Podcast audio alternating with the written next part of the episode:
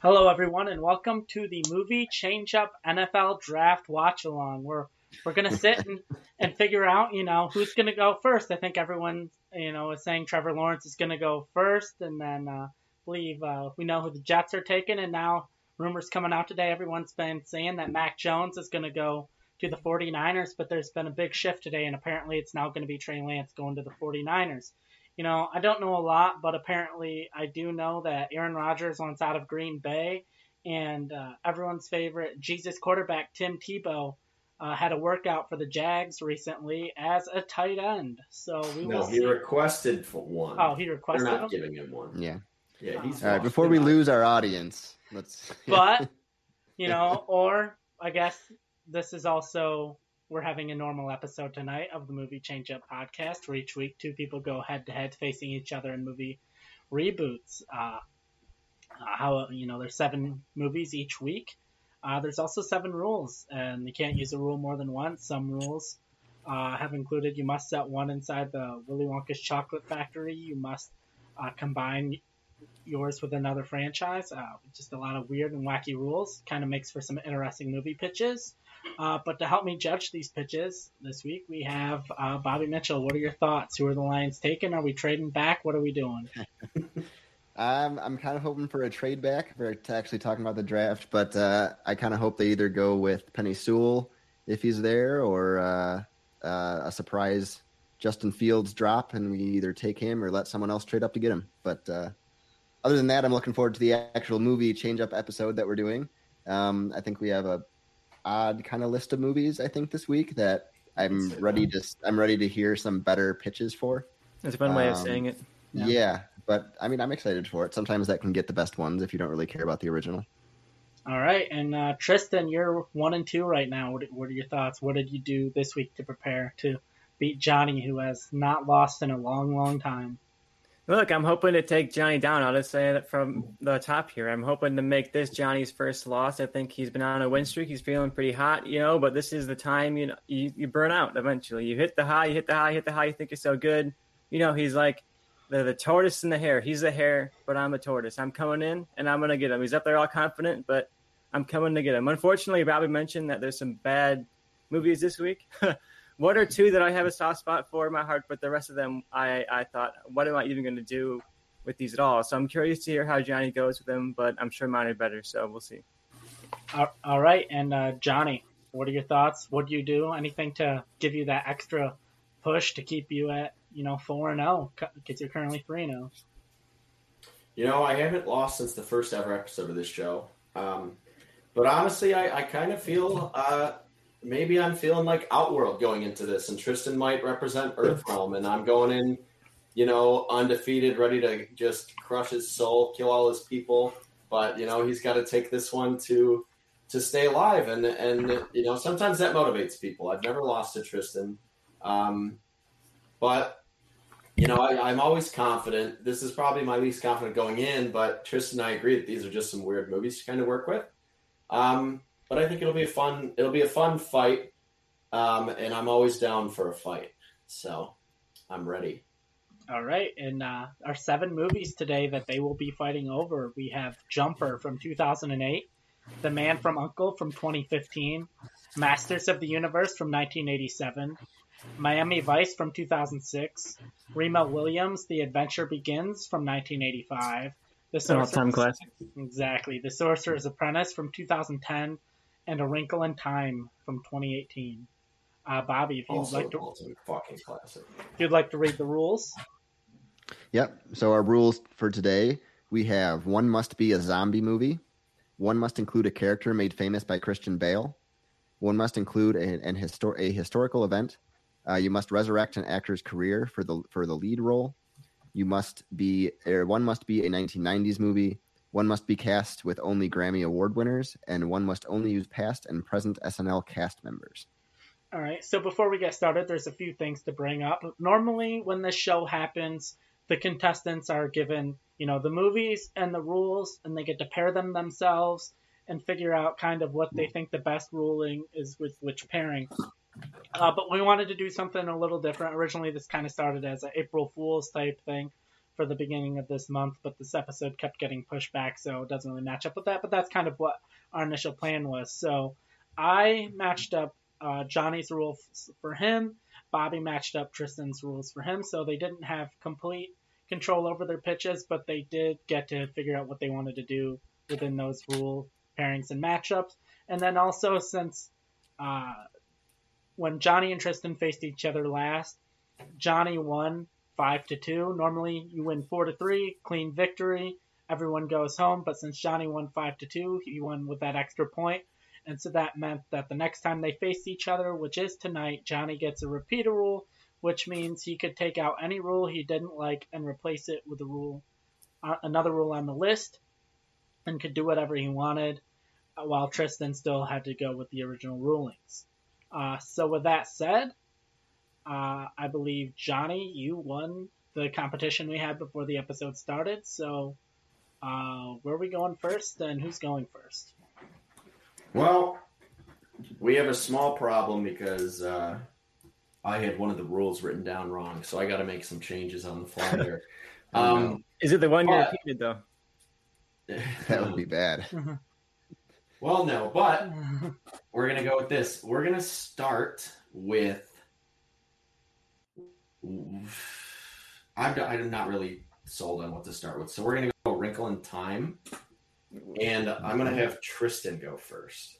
Are you sure? Uh, all 'cause I right. gotta do some work on this one. All right, A Wrinkle in Time. this This one's- was this was Bobby's movie. So another thing, uh, how this normally goes is uh, one judge picks three movies, the other judge picks three movies, and then they come together to pick a seventh movie, and then you or you decide the winner of the movie you pick. So Bobby picked it, picked this movie, so he will decide the winner between Johnny and Tristan for this film. Uh, a Wrinkle in Time came out in 2018. It got a 42% on Rotten Tomatoes. Uh, the plot of the movie is uh, Meg Murray and her little brother Charles Wallace have been without their scientist father, Mr. Murray, for five years, ever since he discovered a new planet and used the concept known as a tesseract to travel there.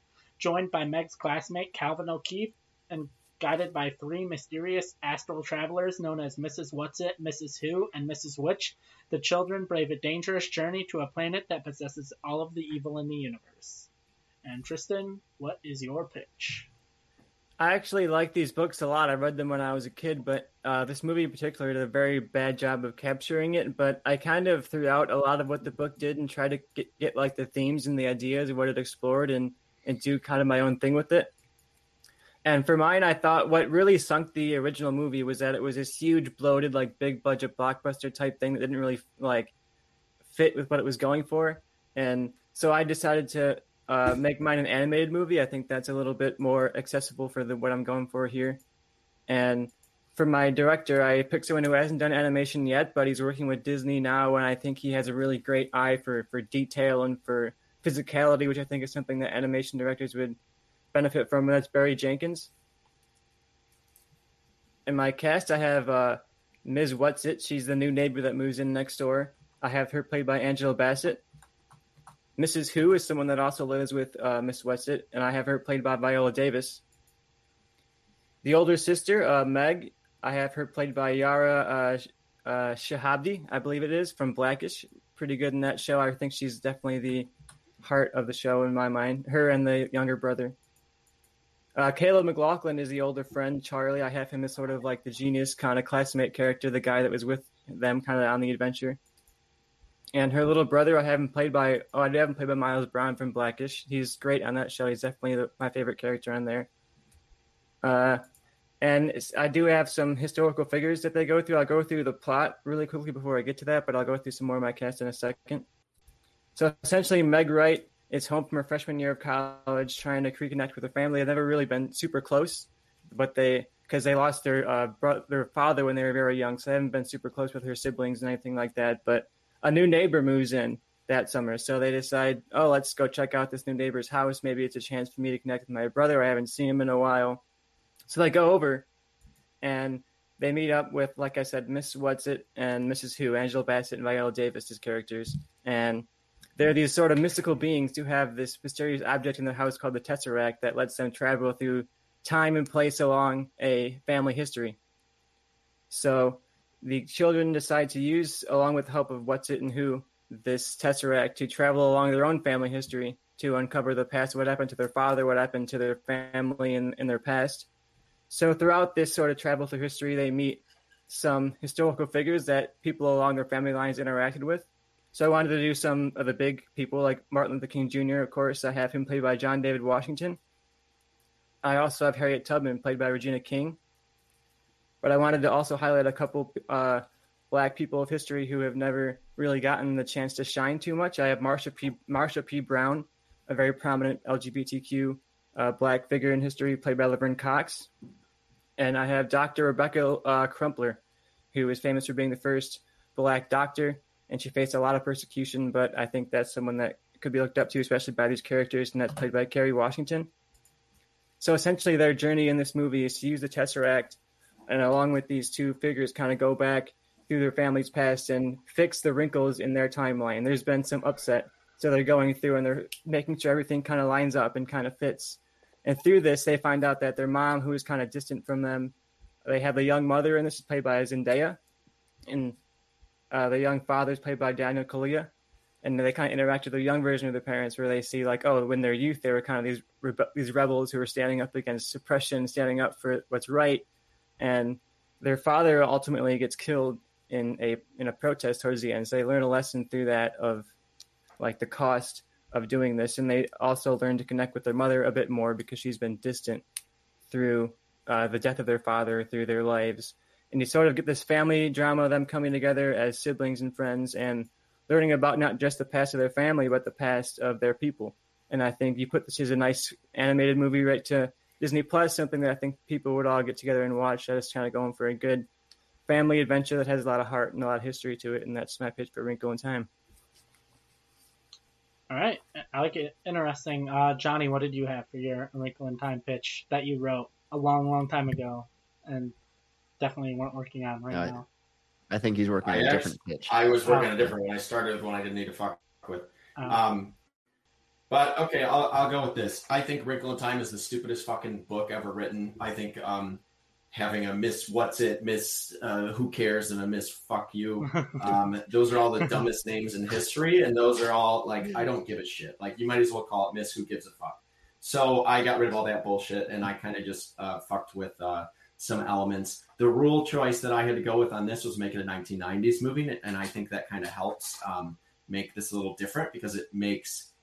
I tried to go very 90s with it and make it a movie that made sense at the times. You have examples of you know movies that maybe changed a lot of their source material and not um, tried to stay so um, fan service with it. So I took some elements and I changed some other things. So I'll go with this. My director is Wolfgang Petersen, who did The Neverending Story. Um, I will say this: my movie came out in 1996. Um, my Meg is played by a, a, young Raven-Symoné, most famous then for being on the Cosby Show, and later will be um, in That's a Raven.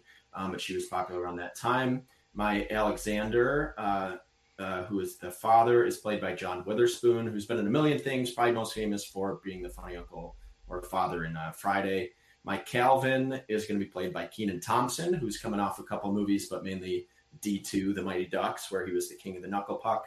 Um, my Mrs. Wallace, which is Calvin's mother, is going to be played by Whoopi Goldberg. And I have a role, the Master of Time, and that is going to be played by the GOAT, David Bowie.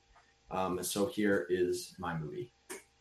A man named um, Alexander is experimenting with the device he refers to as the Tesseract in a lab, um, in the lab, and is on the phone with his young daughter, asking her if she uh, what she wants to do for dinner that night. He apologizes for working late, but says he will bring uh, home her favorite pizza.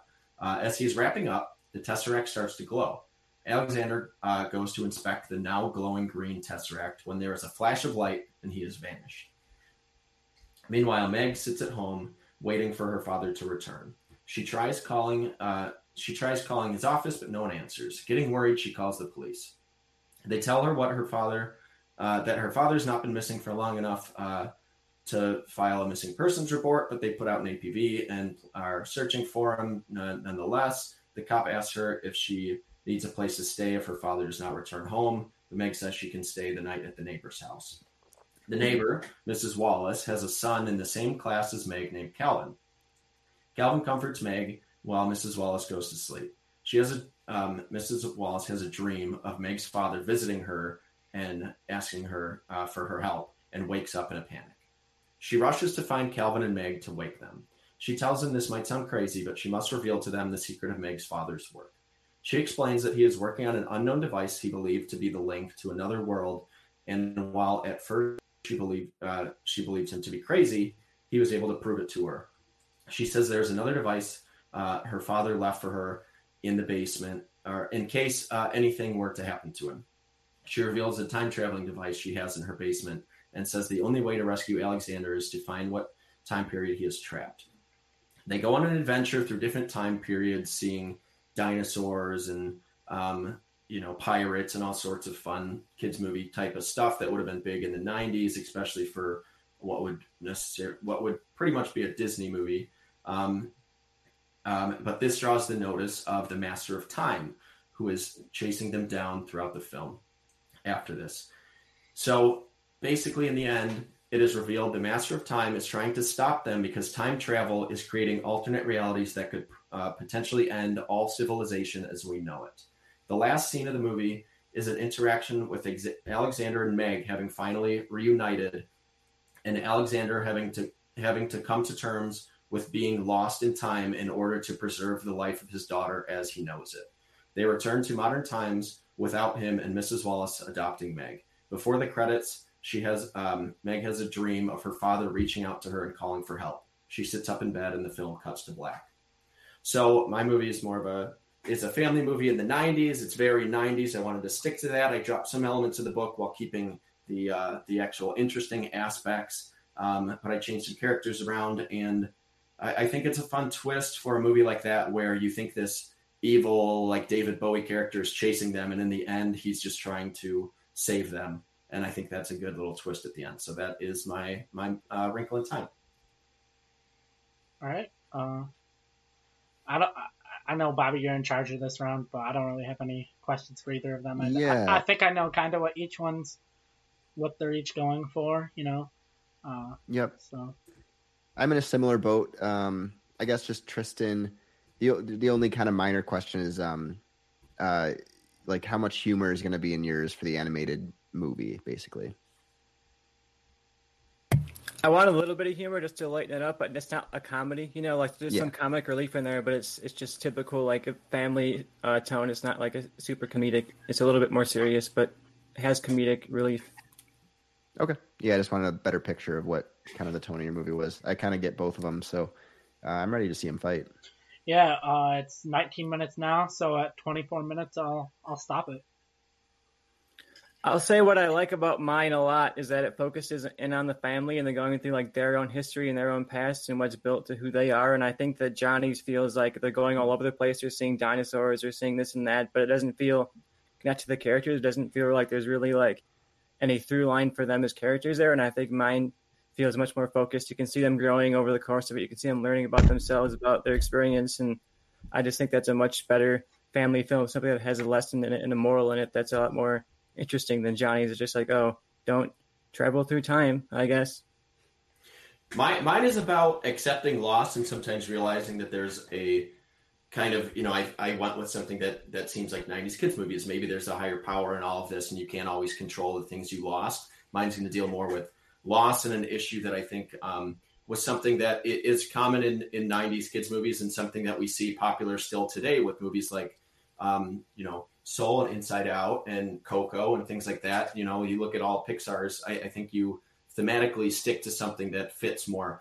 I don't need Barry Jenkins basically making the same mistake that Ava DuVernay made and make a um, Wrinkle in Time movie. And I think your movie makes the mistake of combining shit that's just always going to be stupid no matter what you do with it. Like I think the Wrinkle in Time movie that came out as close to you know you did as good of a job as you could have done with the source material but the source material does not translate to screen very well.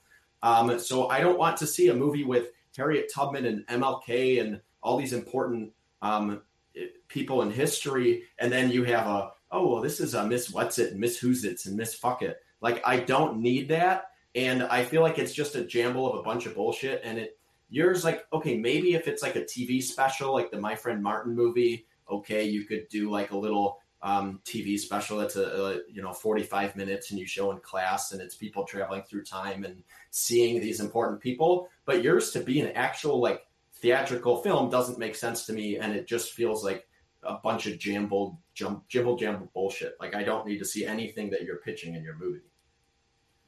I'm not sure what you. T- I mean, you're saying like, oh, your premise is all confusing, and Mrs. What's it, and Miss Hughes, Miss this and that. And I didn't. I mean, I took the basic, basic premise of the book, like, oh, there's these time traveling people that live next door, and that's all I really took from the book. Like, I Which took the, the dumbest part of the book. The, the only time interesting travel? part of the book is the dad gets lost in time, and then it's about a daughter trying to reconnect with her father. That's what I focused on because that's I think a movie that you can actually make interesting. You were like, yeah, well, we're gonna have these witches that live next door, and they have these powers, and then they're gonna go visit fucking MLK. Like, no, like that's so stupid. Like, and it's it's a movie that I feel like maybe it's made with the right intentions, but it comes across as something that would just get shit on on social media for the end of time. Like it would just be ridiculed to death after a movie came out. Mine is a fun kids movie from the '90s that people will grow up with and they'll they'll enjoy. And I have you know characters that are that are fun. It deals with things that kids movies deal with, and it doesn't try to shoehorn in um, narratives and stuff that you don't really need uh, in a Wrinkle in Time movie. I mean, I think mine's a perfectly straightforward narrative. And you talk about a daughter connecting with her father, and that's exactly what mine's about. It's about their father died and never really known like the true history of that, and it's affected them throughout their lives. Even the fact that they never really knew their father, they're still affected by that person in their life. And this whole travel history is them trying to correct the wrinkles in time and see if they can kind of bring their father back. That's the premise. Is like they're trying to correct these wrinkles and see if they can save their father. But ultimately, at the end, it's like a decision where they realize history has to play out how it's supposed to play out and I so think that's here's, sort here's of, my question, and this is why I wanted to stray away from anything like this with time travel stuff. So your movie, they have the power to time travel, and let's say they want to um, prevent the, the assassination of Martin Luther King because that has something to do with her father for some reason.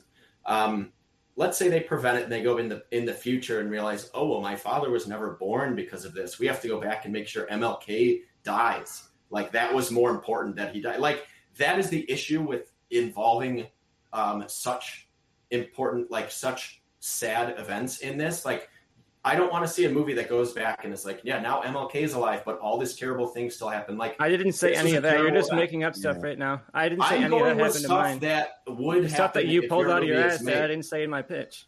But that stuff, like if you're going back in the time and you have the power to time travel, why wouldn't they try to prevent an, something so tragic that they know happened? So you're either going to I just not explained include it it, and then everyone will be like, "Well, what the fuck? Like that's stupid." That like if you have the power to travel through time, just prevent these horrible things from happening, or you just or like it, the real studio would be like, "Okay, what if we made a movie where they went back and like tried to fix these?" I have some final points if Johnny wants to start All right, making yeah. stuff about my pitch. Yeah. Yeah, we're at 24 minutes, so I want to hear what you have to say. I the reason they're going to all these historical figures isn't just random. It's because they're going down their own family line. Like they're going to realize, oh, my parents were in this movement, and my grandparents they were in the MLK movement, and my great grandparents they were in this left inside. movement. And they're not like going, oh, here we're going back to like the day Martin Luther King dies. They're going back and following like their great grandfather around, trying to make sure he gets where he's supposed to get to, and then oh look, he's interacting with MLK on this day, and then they get these like happenstance encounters with a couple couple of people throughout their family history, and that it's not about the historical maybe, figures really, it's about their a- family. Maybe give them a heads up on something that happens in his future if you have that ability to do so. Seems kind of uh, I mean, that's in Well, literally every uh, single time travel premise ever. Like you, and that's I explained it already. I said they eventually learn that you can't change history. History's going to play out how it's supposed to play out, so they can't go and change stuff and mess with stuff. All right, I have where I'm going, Bobby. If you do, Yeah. I mean, uh, I'm making the final call, so I want to hear what you're thinking first, but I, I think I know where I'm going. all right. As far as like the time travel and like warning MLK, like I get where Johnny's going, but that didn't really factor into my thing. My thing was Same. before uh, Tristan even brought it up. His thing reminded me of basically like my friend Martin, and it felt like very after school, especially to me. And I didn't really hear anything outside of like why it wouldn't be beyond um, just like Barry Jenkins is making it. Especially, I think being an animated movie almost hurt it to me because I feel like that makes it feel even more like after school, especially. Uh, where Johnny's to me just feels like a fun '90s fantasy adventure movie. I, I think I like his director, uh, and yeah, and that's kind of where I'm going. I'm leaning towards Johnny with this. Yeah, in the same boat. I don't think that Johnny, like Johnny's argument about the time travel, that didn't affect me at all. But like at first, I th- I think a, an animated Wrinkle in Time movie was a really smart call. But the problem is, I don't think an animated version of the movie you pitched is quite as. I wish you guys would bring these up but- before we argue. Like you said, you Well, had no, no. questions, and then you guys already had your minds made up before. No, we I didn't. argued. It wasn't. That that wasn't until that was like during the argument. I kind of thought about it, and as we Yeah. went, as as you guys talked, that wasn't a as you pitched the movie. Um, more as just more as a I heard about both your movies, and that's kind of what what I was thinking. But Johnny just sounded more of a fun movie that stripped away maybe some of the stuff that couldn't quite get put to screen um, as well. So I think that's where I'm leaning. It, it wasn't like a complete blowout for me. I did like Tristan's pitch a lot, but um, going with Johnny for this one. Yeah, Spinner fifty eight says Tristan sounds like Forrest Gump with time travel, which it kind of also is the vibe I got. an Academy Award winning movie already. All right, well, What movie? Forrest Gump won an Forrest Academy Gump. Award. Why is that a negative comparison? so comparison? did Suicide Squad, but I don't know. yeah, so Suicide Squad. You can't go by that. So's No Man Land. all right, All Tristan. right, uh, let's go with let's go with Miami Vice, and Johnny can go first on that. Yeah, I'm gonna be honest. On that fight, I uh, was so busy changing my pitches, I didn't listen to what Tristan had to say on his. So I'm glad I won that. But I went to the time travel thing thinking that's what he said. So thank you guys. Um, all right. Um, Miami Vice. So this is actually the one that Bobby and I did together. So we're co-judging this one.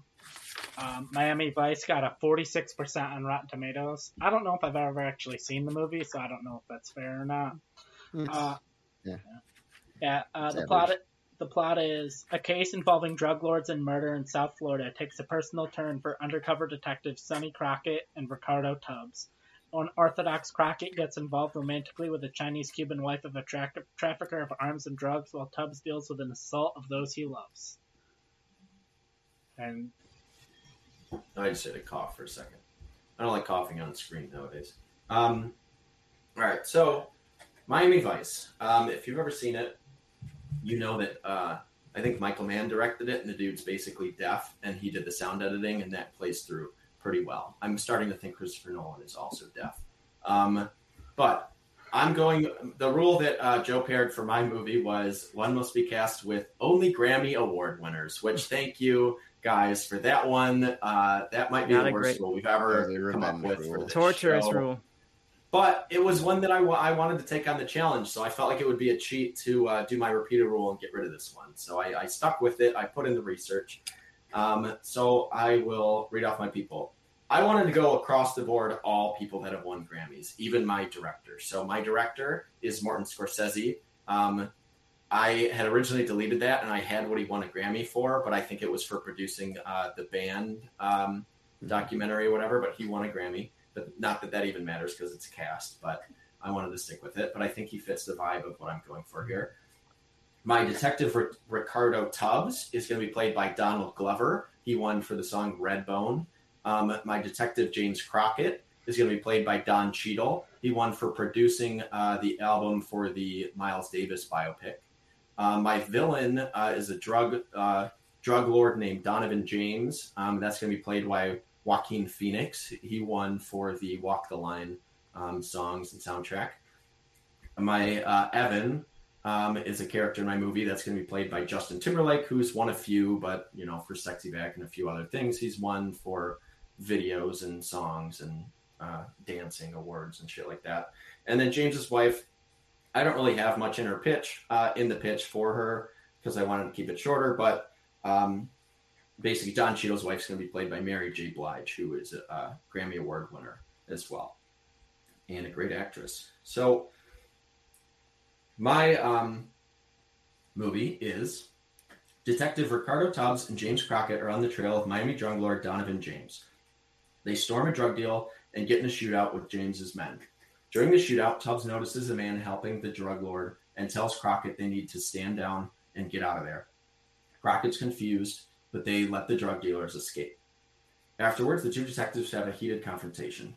Tubbs explains there was a man helping James that he uh, that he used to work, or sorry, that he is not what he seems to be. A man named Evan. This is Justin Timberlake's character. Tubbs believes to be an undercover um, agent because they used to work together in their previous precinct. Crockett explains that holding fire and letting the dealers escape was the wrong move because not only did it affect their operation, but it also could uh, blow the cover of the undercover agent uh, if that is the case. So the movie basically plays out as Crockett doubting the motivations of Tubbs, Evan being the right hand man of uh, the drug dealer James, and Tubbs starting to doubt himself after their interactions and um, things that uh, his instincts are correct.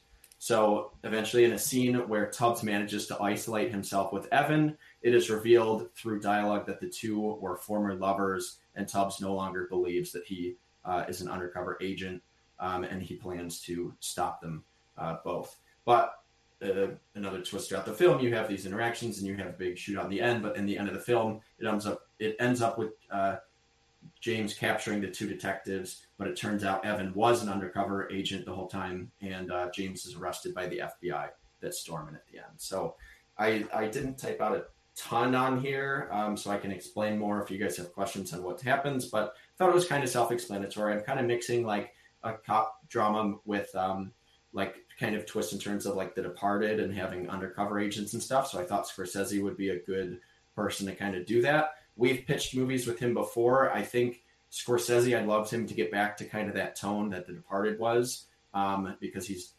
stuck to like the silence and the Irishman and stuff. But I'd love like a good two hour, two hour, 15 minute cop drama with undercover agents and twists and character motivations that you're not quite sure of um, with uh, uh, Martin Scorsese directing it. So that's what I what I uh, pitched here.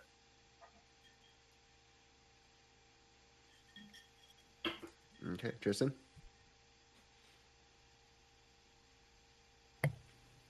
All right, my pitch for Miami Vice. Uh, my I'll go with my rule in a second. I'll just start off with my premise and say that a 1985 team of Vice detectives has to investigate an underground Miami gambling ring. Uh, my cast here is Michael B. Jordan and Ethan Hawke. So Michael B. Jordan is kind of our main character and our sort of through line uh, through this story. He's playing the Tubbs role, and he's sort of this uh, newcomer to the Miami Vice squad. He's a transfer from Chicago. He's kind of new to the the cop life, so he's getting into the lifestyle for the first time. Versus Ethan Hawke, who's sort of this chill, vibing, like beach kind of guy. He's got like the slight suntan going. He wears shades all the time. He's kind of just like that really chill uh, Miami type cop. He's, you would expect this role to be sort of that, like, oh, I've been on this job for 30 years, kid, and it doesn't get any better. But he's kind of just like he enjoys it. He has a he's kind of just chilling and vibing with the with the Florida lifestyle of being a cop here. But both of their routines are disrupted when they uncover a massive money laundering scheme uh, going through underground casinos, run in part at least by uh, Irving Rosenfeld, Christian Bale's character from American Hustle. I had to bring in a Christian Bale character as my rule. So the rule I use, or the character I use, is his character from American Hustle who I assume was a real person, but when I looked it up, he's a fictionalized version of a couple people. So I felt all right by changing his past up a bit. And this takes place in 1985, so it'd be like a little bit earlier than the American Hustle stuff, kind of like around that time of it, I believe. So it'd, it'd be sort of like mm-hmm. one of those past schemes he was involved in throughout that time of American Hustle. And he sort of does work like similarly to he did with American Hustle, he's sort of like a con man. He's playing like both sides of this kind of game and he's working alongside with Ethan Hawke a bit, trying to sort of be the cops kind of spy on the inside. Sometimes he's also working against the cops, trying to make money for himself and his business. So he's kind of this supporting character who's like this criminal kind of guy that's running the underworld and trying to out for his own gain. And Michael B. Jordan is working undercover, and he's kind of starting to lose his identity a bit. He's starting to get his real world and his relationship with his uh, his new wife at that point, and uh, he's been working so much. He's been in this undercover kind of personality for so long that he's kind of losing connection with his family, not seeing him as much. So he's struggling in his personal life, and they all come together on this big kind of case. And we see Ethan Hawke's this kind of slacker cop, but he knows what he's doing. He really gets the job done. He knows how to talk to these criminals and have them get along with them and tell them something otherwise wouldn't tell them. So they get this big sting operation on these guys, and it plays out like you would expect any really good heist movie to play out. I have it directed by Steven Soderbergh. He's the heist master. I want to see him get back to a genre that he's really done a lot of great work in. He hasn't been in a heist movie in a while. He hasn't directed a heist movie in a while, so it'd be fun to see him get back to that. I think he'd give it really a sleek kind of shine to it that you'd see it at Miami out, of Miami Vice. The original had a very sleek digital look to it, and I think Soderbergh can bring a nice sleekness to it as well. So you have that through line, and I also have a little bit of a through line of Don Johnson having a cameo as the police captain. That would be fun, as he played the uh, cop on the TV show. So I have that. It's just a, basically a crime thriller taking down this underground gambling ring, and of course, uh, like always, Irving Rosenfeld comes out on top for himself in the end. He gets out and he flees, and we kind of get this cute little setup where he's heading out to maybe go into the events of American Hustle. And that's my pitch for Miami Vice. All right. Okay. Yeah, you guys have questions for us? Oh, yeah. I, I, if you don't have a question, uh, Bobby, I have a question. Yeah, go for it. I'm I'm still kind of. I don't think I do, but I'll see if I can come up with something. All right. Your my question doesn't really have anything direct to do with your pitches, but in the you know te- television show and a little bit in the movie that the TV show is based on, uh, the two main characters had the iconic look of like a blazer over a t-shirt, which basically became a trend at that point. But that look's kind of been taken over somewhat by nerds at this point, so it's not as cool of a look. So I want to know like how what are your main characters? Like what's do they have like an iconic look for their movie to set a new new trend? Are they just gonna wear kind of average street clothes? I mean, mine would be more average street clothes for the heroes, but I would give Joaquin Phoenix as the drug dealer more of like the kind of nerdy. Like he would be the um, homage to the original outfit, wearing the blazer over t-shirt type of look and having kind of crazy pants and like I hate Don Cherry, but like the Don Cherry type of like blazers and stuff. Yeah. Um, I, I think that would be a fun homage to the original. If you know a lot about the original show or know some about the episodes, I have some homages to there, but I kind of flip things on their heads. So I wanted to do that too with like yeah, Joaquin Phoenix can have like the style that the detectives in the original had. Uh, yeah, in mine, I would have Michael B. Jordan be a bit obviously more chill. He's just sort of like a plain white undershirt, black jeans kind of guy. And my Ethan Hawke, I have him as like that beachy kind of guy. So he'd be all about like his beach shirts and his dad's shirts and things like that. But I would have a, a fun moment where they go into like a meeting with John Johnson as their their, their boss. And Ethan Hawke has to get dressed up nice for this one. So he puts a blazer on over his Hawaiian shirt, and that's his dress up where he wants to look nice. It's a nice throwback to what Johnny or what Joe mentioned, but you don't want to. I think it fits better for the character for him to be walking around in like Hawaiian dad shirts and things like that for Ethan Hawke's character. All right, I like both of those answers. So it's we're at 39 minutes right now, so you have until uh, 44, and I'll stop you. I'll give a warning this time, so you can find it out.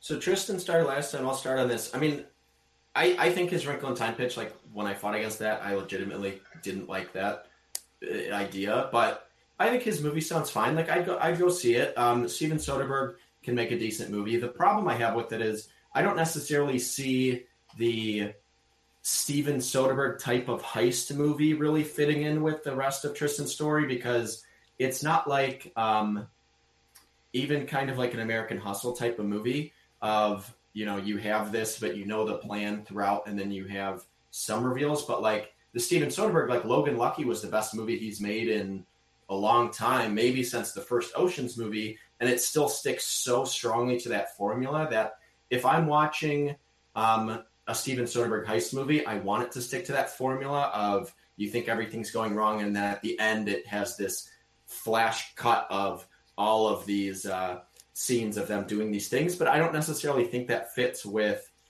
a Miami Vice movie, and I don't necessarily think that fits with the rest of your plot. So that'd be my main hit against just like the director choice.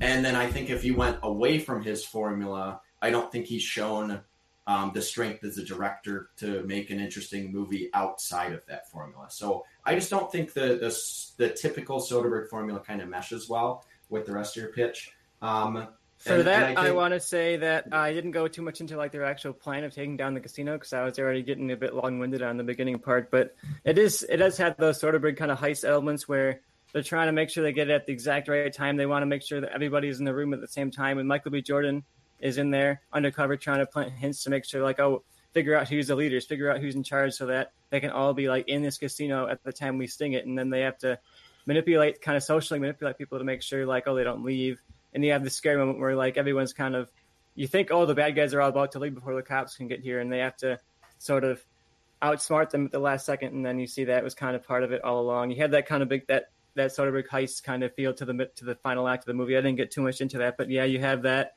where they're trying to take down this big main casino, and they, they spent the whole movie building up to getting sure, maybe making sure everybody's in the same room at the same time, making sure everybody's culpable, and that's my sort of Soderbergh heist element to that movie, or to, to my movie.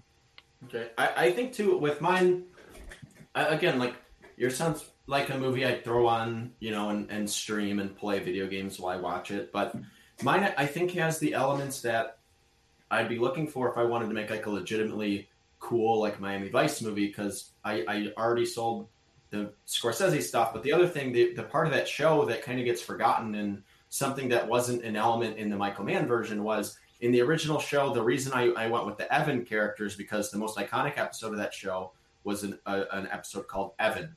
And it is revealed that an undercover agent was a former lover of Crockett, who I kind of flipped that on its head by having the young detective the young up and comer be the guy that is morally like um, you know obligated by that and feels like he needs to kind of protect this guy and then the older detective kind of showing him the ropes and being like look you cannot let these things affect your detective work so i want that element in it and i don't necessarily see that from yours um, there's a lot of you know that miami vice was an older show and in that show you have tubbs saying shit to crockett like you know, if you were never gay, none of this would have happened, and things like that that don't hold up. So I wanted to bring in some elements, but modernize it and and um, and give those characters some interactions that that would work. I think Donald Glover and Don Cheadle would be good. Um, Justin Timberlake, I think, has turned into a good actor too. If anyone has seen the movie Palmer, that's the best performance he's ever put in his career, and that came out last year. Um, I, I, think he's shown his acting force, and I'm always down. Joaquin Phoenix um, working with Martin Scorsese as a villain, I think would just be something I can't really miss. And mm-hmm. and I would want him to be kind of the eccentric drug dealer working in a Scorsese movie, and put in like that Jack Nicholson, The Departed performance that is something super memorable. Yeah, I will say minutes. that. Two minutes. I want to say that I like my cast a lot more than yours. Sure, you have Joaquin Phoenix, but I have Michael B. Jordan. I have Ethan Hawke. I think those are two of my favorite actors well, working I, today. I don't think Ethan Hawke. I, I, mean, I would say our Christian cast, Bale. I would honestly say they're about the same. Christian Bale. First of all, okay, getting into that. Michael I mean, B. Jordan is the cast. same as Michael your B. cast? Jordan and Donald Glover. I think are are comparable to me, and Donald Glover just hasn't gotten the chance to be that leading man. But he's the best part in The Martian, um, and anything he really appears in. Don Cheadle is better than Ethan Hawke. He's done way more interesting stuff than he's. Done. I don't think done. that's true. Those Ethan Hawke is anything one of the best actors working right now. Don Not Cheadle is really. like a And bit then- character actor. And then, um, you know, Joaquin Phoenix is better than any movie. If you've seen American Hustle, your movie does not make sense to be a prequel to American Hustle because it completely changes the character of, um, the, you know, I know he's a made up character, but he's kind of this lowly guy in the beginning of American Hustle and then like has dreams of being bigger. In your movie, he's already kind of established and it doesn't make sense. Like if you watched your movie and then watched American Hustle, you'd be like, "What the fuck is this? I disagree with you on that too. I think he's small time here. He's running this one underground casino. He's not running like the entire Miami Beach. He's not running all of Florida. He's running this like one money laundering big casino that's growing a bit bigger and bigger than his britches. And this, then he collapses here. And you see him when he gets to American Hustle. He's down on his nothing because he lost everything he had in Miami. I guess, but I mean, I think it's a stretch. I think if you had him in there and he had a side part and he was like um, consulting with the guy who actually ran the casino, I think maybe that works. But I just don't see as someone who loves American Hustle. And I don't also wrote that in here too that he's not running the casino. He's just one of the parts of the people who is like among the cogs running the casino. He's not the big main head guy. He's trying to get there, and that's All right. part of his game throughout the All story. right, time's up. Unless Bobby needs more time, because I think I know where. No, I'm I'm good. Yeah, I think we were we were I think we were on a similar page. Yeah. All right. Um, so I- I'll say mine first. I think it this was a close bet, a close one to me. Um, and I think that both movies sound good, but it just kind of comes down to to me which movie stood out as far as the plot and as far as the uh, the actors involved. And to me, that was Tristan's. Um, I I think I, I really liked his leads. I liked the dynamic that he kind of laid out between the characters. I didn't quite Like I, I knew that I, I knew what Johnny was going for, but I could really picture Tristan's, um, and I think that's important for Miami Vice for the two lead characters. Um, and I really like Christian's ba- Christian Bale's character as the villain. So even though it's close, it's just kind of the characters that are standing out. Even though I think Johnny has a slight edge in director choice on it, I think that heist element um, would make it a fun movie. So that's where I'm leaning. Yeah, I was kind of the same way, especially with the heist element, and I, I think like no one's gonna argue that uh, like Scorsese or that Soderbergh is a better director than Scorsese, but I feel like for what they were pitching, I feel like I like Soderbergh as like this fun heist movie, cop movie, buddy cop movie combination for a director, where I feel like Johnny's is just like another kind of Scorsese cop drama, which hmm which we've gotten like one of. yeah, but it's like Departed for me. Departed for me is still not one I like regularly go back to. As far as Scorsese, Scorsese movies, it's not like the one I'm super hyped about. Where I love Ocean's You're a big side of you're a big side effects fan. Yeah, I love side big, big effects. Soderbergh, yeah, like movies where he 20 the things that aren't 2021 Oscars? Ocean's Eleven. yeah, Side good twist in the 2021 Oscars. yeah, I, I'm waiting- I, I think I'm waiting for the reveal. was- I mean, I'm gonna be honest. I, I think my movie sounds better, but I missed some of Tristan's plot because I fucked myself going into this, and I'm not gonna, you know, make excuses. But I I, fu- I fucked up because I just had the wrong rule choice, and I missed how the fuck detectives and a heist movie made any sense together. But I didn't attack that because I don't know what the fuck the plot was. So Yeah, it made sense. Um, I, I think I- it sounded like a fun movie to me. So was Is this the were rule for you, Johnny? Planning were the detectives planning the heist?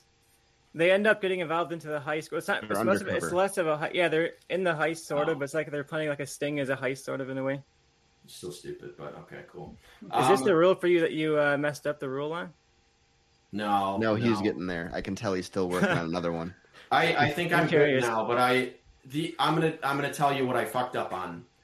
I just had it down as our normal resurrect an actor's career, but I didn't see that it had to be the Lead lead, role. role. Hmm. So I had to change two pitches completely because I had a s- like not necessarily the lead role was the resurrect a career. So I had to change things super on the fly, and I think I've come to the point where it's worked out. But that, but as soon as Bobby read that, I was like, "Oh fuck!" and I had to go make some changes because like one of my favorite pitches, I had that rule and I couldn't lose because I messed up the rule choice. So that's that's why. Um, all right, we're, we're gonna Okay. go to. don't forget to update the uh, scoreboard either. Yep. Um, We're gonna go to one that's like a shorter pitch for mine, I think, and we're gonna go to the fucking movie. Just thank you guys so much for this one, The Sorcerer's Apprentice. All right, Oh, that man. that is uh, my pick, so I will be judging this Right, right, round. Thanks, fucking asshole. All right, I, I so- think I think you're gonna really uh, enjoy Joe's picks of movies. Yeah. I picked some Yeah. great ones. Okay. All right, so we have The Sorcerer's Apprentice. It came out in 2010. Got a 40% on Rotten Tomatoes, which is 60% too. Uh, so D- Dave Stutler, played by like that. Jay Baruchel, is just an average guy, but the wizard Balthazar Blake, played by Nicolas Cage, sees in him a hidden talent for sorcery. He becomes Balthazar's reluctant protege, getting a crash course in the art of magic. As Dave prepares to help his mentor defend Manhattan from a powerful adversary played by Alfred Molina, he wonders if he can survive the training, save the city, and find his true love. According, that's what Rotten Tomatoes Okay. says, anyways. All right, and I think Johnny said uh, in the chat that Tristan's gonna go first because he's uh, stepping away for a second. Yeah, he mentioned that he had a short pitch for this one, and I also have a short pitch for this one. So hopefully, he has a very quick bathroom break, because my rule for Sorcerer's Apprentice was that I must use only past and present SNL cast members. Hmm, And I think that- Uh, I think that the uh, easy way to use that for sure, the especially with this movie, like this is not a good one, and like Johnny said, it was a hard one to to do. So my direction for this was that I made it sort of essentially like a pop star never stopping parody of big scale kind of fantasy blockbusters. You know, and the ones even the ones like this that try to launch a franchise and have a bunch of lore and a bunch of setup for like all this deep stuff, and then it never goes anywhere. And I'll have my cast right here. I have Andy Samberg as Dave. He plays sort of like a washed up man child who'd rather show up to work drunk and and fight with customers. And he's just kind of like this typical Andy Samberg kind of like doofus guy. He's never done much with his life, but he wanders out into the woods on a drunken night one night with his friends, and where he happens to find a cave with a magical sword, and he pulls the sword out of the stone, and a sorcerer's apprentice comes down and tells him, "You've been chosen to be the savior of mankind. You're the magical guardian of the earth and all this stuff," and says, "Oh, you're going to protect the realms from the seven deadly uh, wizards and all this lore stuff." And the guy who and and then uh, the guy who appears there is Bill Hader as like a Yen Sid type ancient wizard guy. He's in like a wizard uh, beard, a wizard robe. He's playing this kind of like ancient wisdom kind of guy. He's trying to explain to Andy Samberg all of these rules and all of this lore and all this backstory. But Andy Samberg, of course, has been drunk the whole night. So he's like in and out of consciousness. He's asking him all these dumb questions and he's just kind of not really there. And Bill Hader is getting more and more and more annoyed because he's taking himself very seriously. You know, he's the Yen Sid wizard. He's he, this is some serious shit, and you can tell by by the end of the scene, he's just getting more and more annoyed with Andy Samberg. So they have that relationship throughout this movie of like these peckering two people who are on this adventure together and Andy Samberg is there just by happenstance, and Bill Hader is there because he's like cosmically bound to this sword, and he has to be the protector of the guardian of the sword. But when he draws that sword, he also draws the power of evil. So evil awakens, and we have the the bad sorcerer, the leader of the kind of dark magic on this movie, is played by uh, Jorma Taccone, and he also directs the movie. And uh, the two kind of witches that are like his sidekicks, the witches that are going out and kind of fighting him. They have are Kristen Wiig and Aidy Bryant, both really funny SNL cast members. I think they'd have some great interactions with each other as these two witches, and uh, and we do have a flashback where when Bill Hader kind of explains the origin story of this, and we flash back to King Arthur times. And for uh, my King Arthur, I have a cameo role from Adam Sandler because I feel like it would be fun to make him like the king of of old England or whatever, and it's Adam Sandler. And he passes down the sword essentially through generations to Andy Samberg's Dave. And they go on this adventure where they have to fight against these witches and they hit all the typical like fantasy movie tropes. And then Bill Hader starts explaining what's happening, and of course Andy Samberg doesn't listen, doesn't follow the rules, and does it his own way, and still somehow gets out and wins. You know, he doesn't. He says, "Oh, you must fight the dragon of the seven kings," and then there's this big seven-headed dragon, and, and Andy Samberg just kind of like walks behind him or something you know, stuff like that, where you, you play up these big fantasy moments and then they get subverted.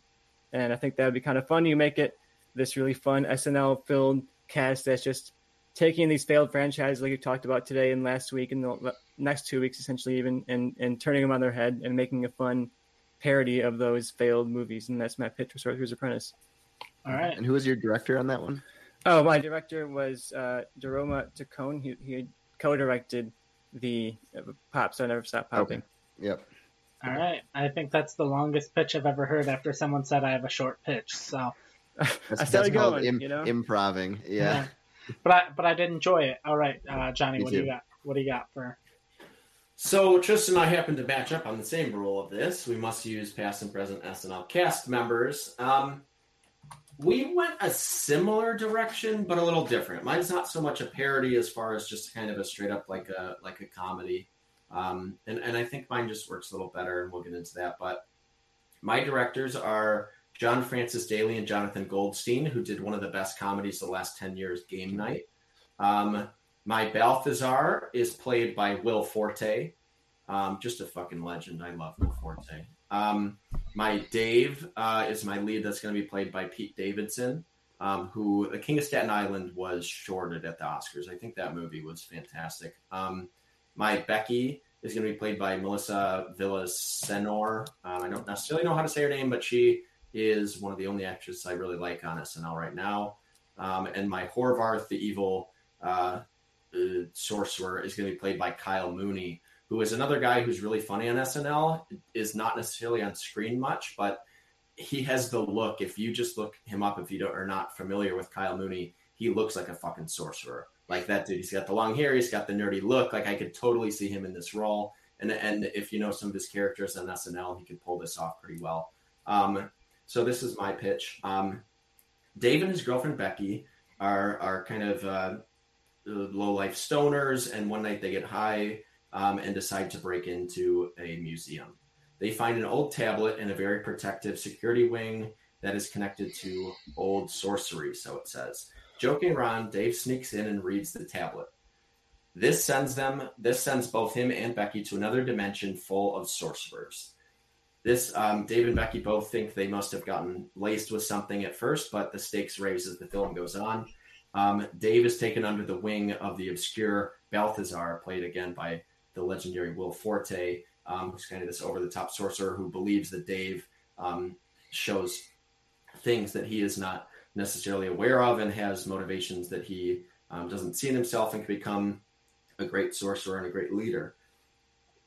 Um, and this all happens while the young couple finds themselves in a war between Balthazar and the evil sorcerer Horvath, who is trying to murder them all and make sure they can't return to the modern timeline. So that's essentially mine. Um, the moral of it is basically these two stoners that don't have much going on, that don't believe in themselves, really um, go into this alternate dimension and realize they have something in themselves. And it's it's a it's a kind of by the numbers, like uh, plot wise for a comedy. But I think if you look at Game Night, it's it's very similar. But John Francis Daley and Jonathan Goldstein make something super memorable out of uh, something that could have failed.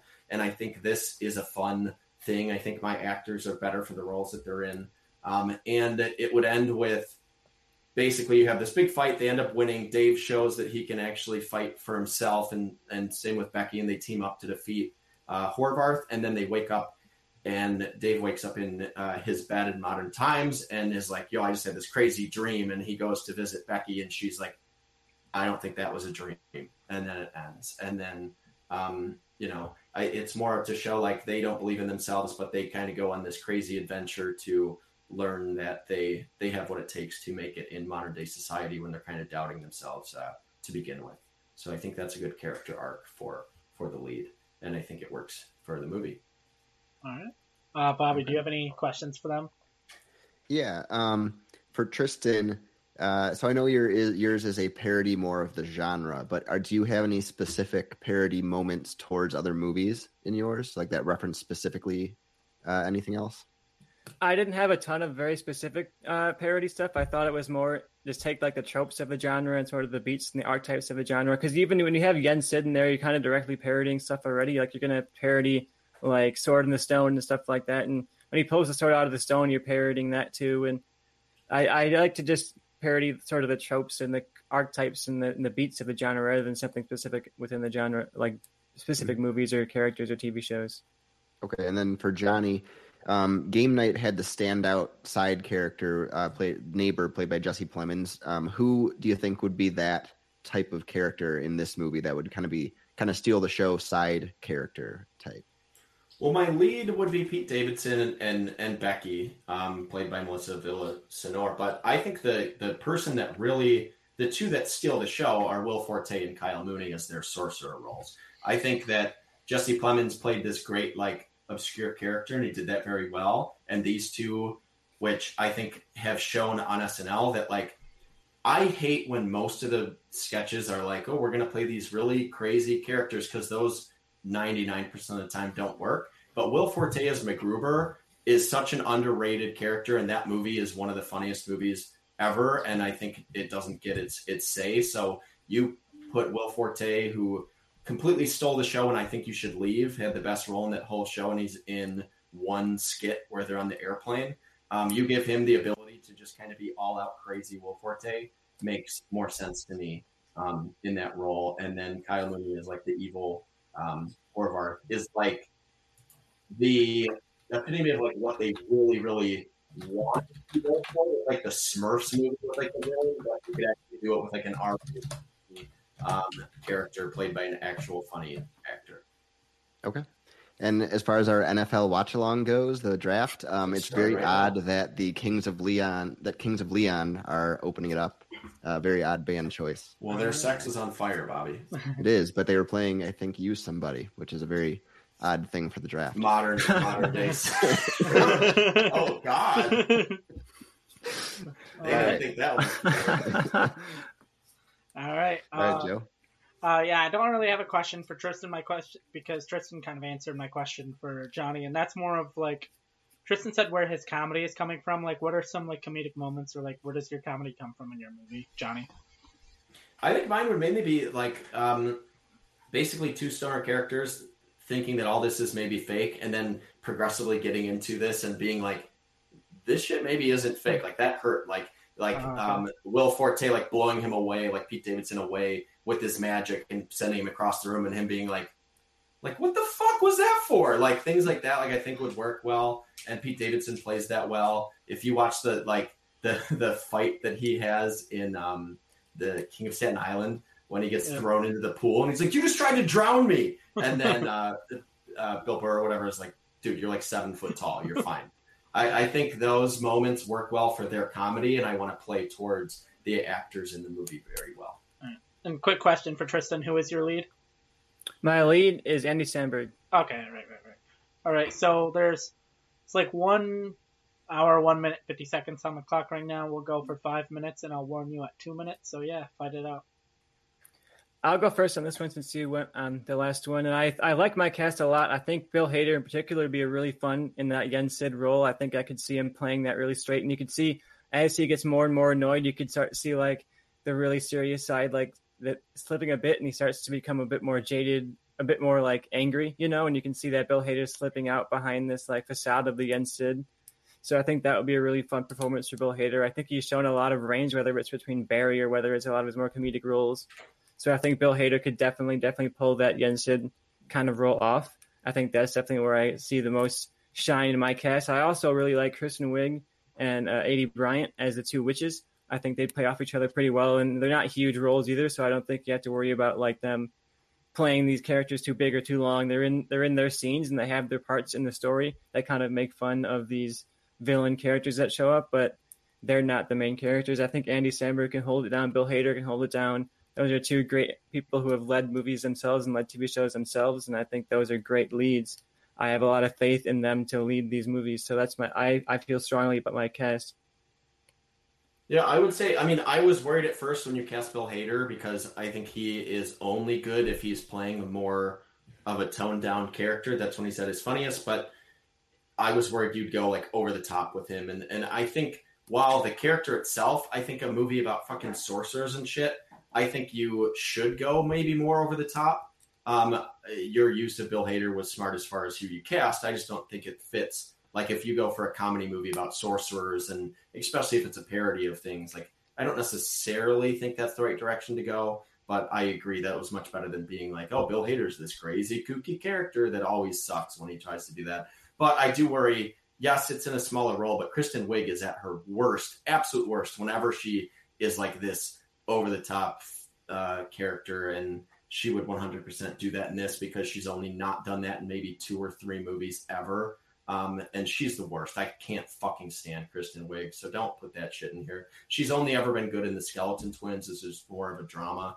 Um, and same with like The Martian when she doesn't actually try to tell jokes. So I don't need like those obscure like SNL, you know, characters being played by those two women that just every time it happens, I feel like gives the wrong people on social media more fucking ammunition to be like, well, women aren't funny. Just look at these fucking performances, and I hate that shit. But you know, that would just add fuel to the fire. Um, but I think if you're going with a movie like that, like it's called The Sorcerer's Apprentice for one, and you cast Andy Samberg as the apprentice of of Bill Hader. Basically, they were born in the same fucking year. They're the same age. that's not like a Sorcerer's Apprentice type of thing. I know Andy Samberg plays more of the man child, but they Two are minutes. literally both the same. And Bill Bill Hader is not. Age. I mean, he's playing an ancient wizard who's coming down from the, like old age of and old. I get that, but like I think if you're going to kind of parody these movies, like you need someone younger as the the the forefront, and I don't get Andy Samberg as your role for that. Well, my parody, and I don't think you're really parody, as many things. The parody because, is that the whole. But no, that doesn't movies... work. Like that doesn't work for what you're going for. I think if you're going to try to parody these, you needed to maybe do someone younger in the lead role um, because that's how it always is, and I think that's the point. Like these are the sort of stories where it's like, oh, you have this random outcast from normal society he gets chosen to be the savior, and I wanted to do that, but make him a little bit older. He's not just like a high school outcast. He's like this man-child adult who's forever been kind of in arrested development of his high school age, and I think that's more funny than just another high school kid getting this ancient power.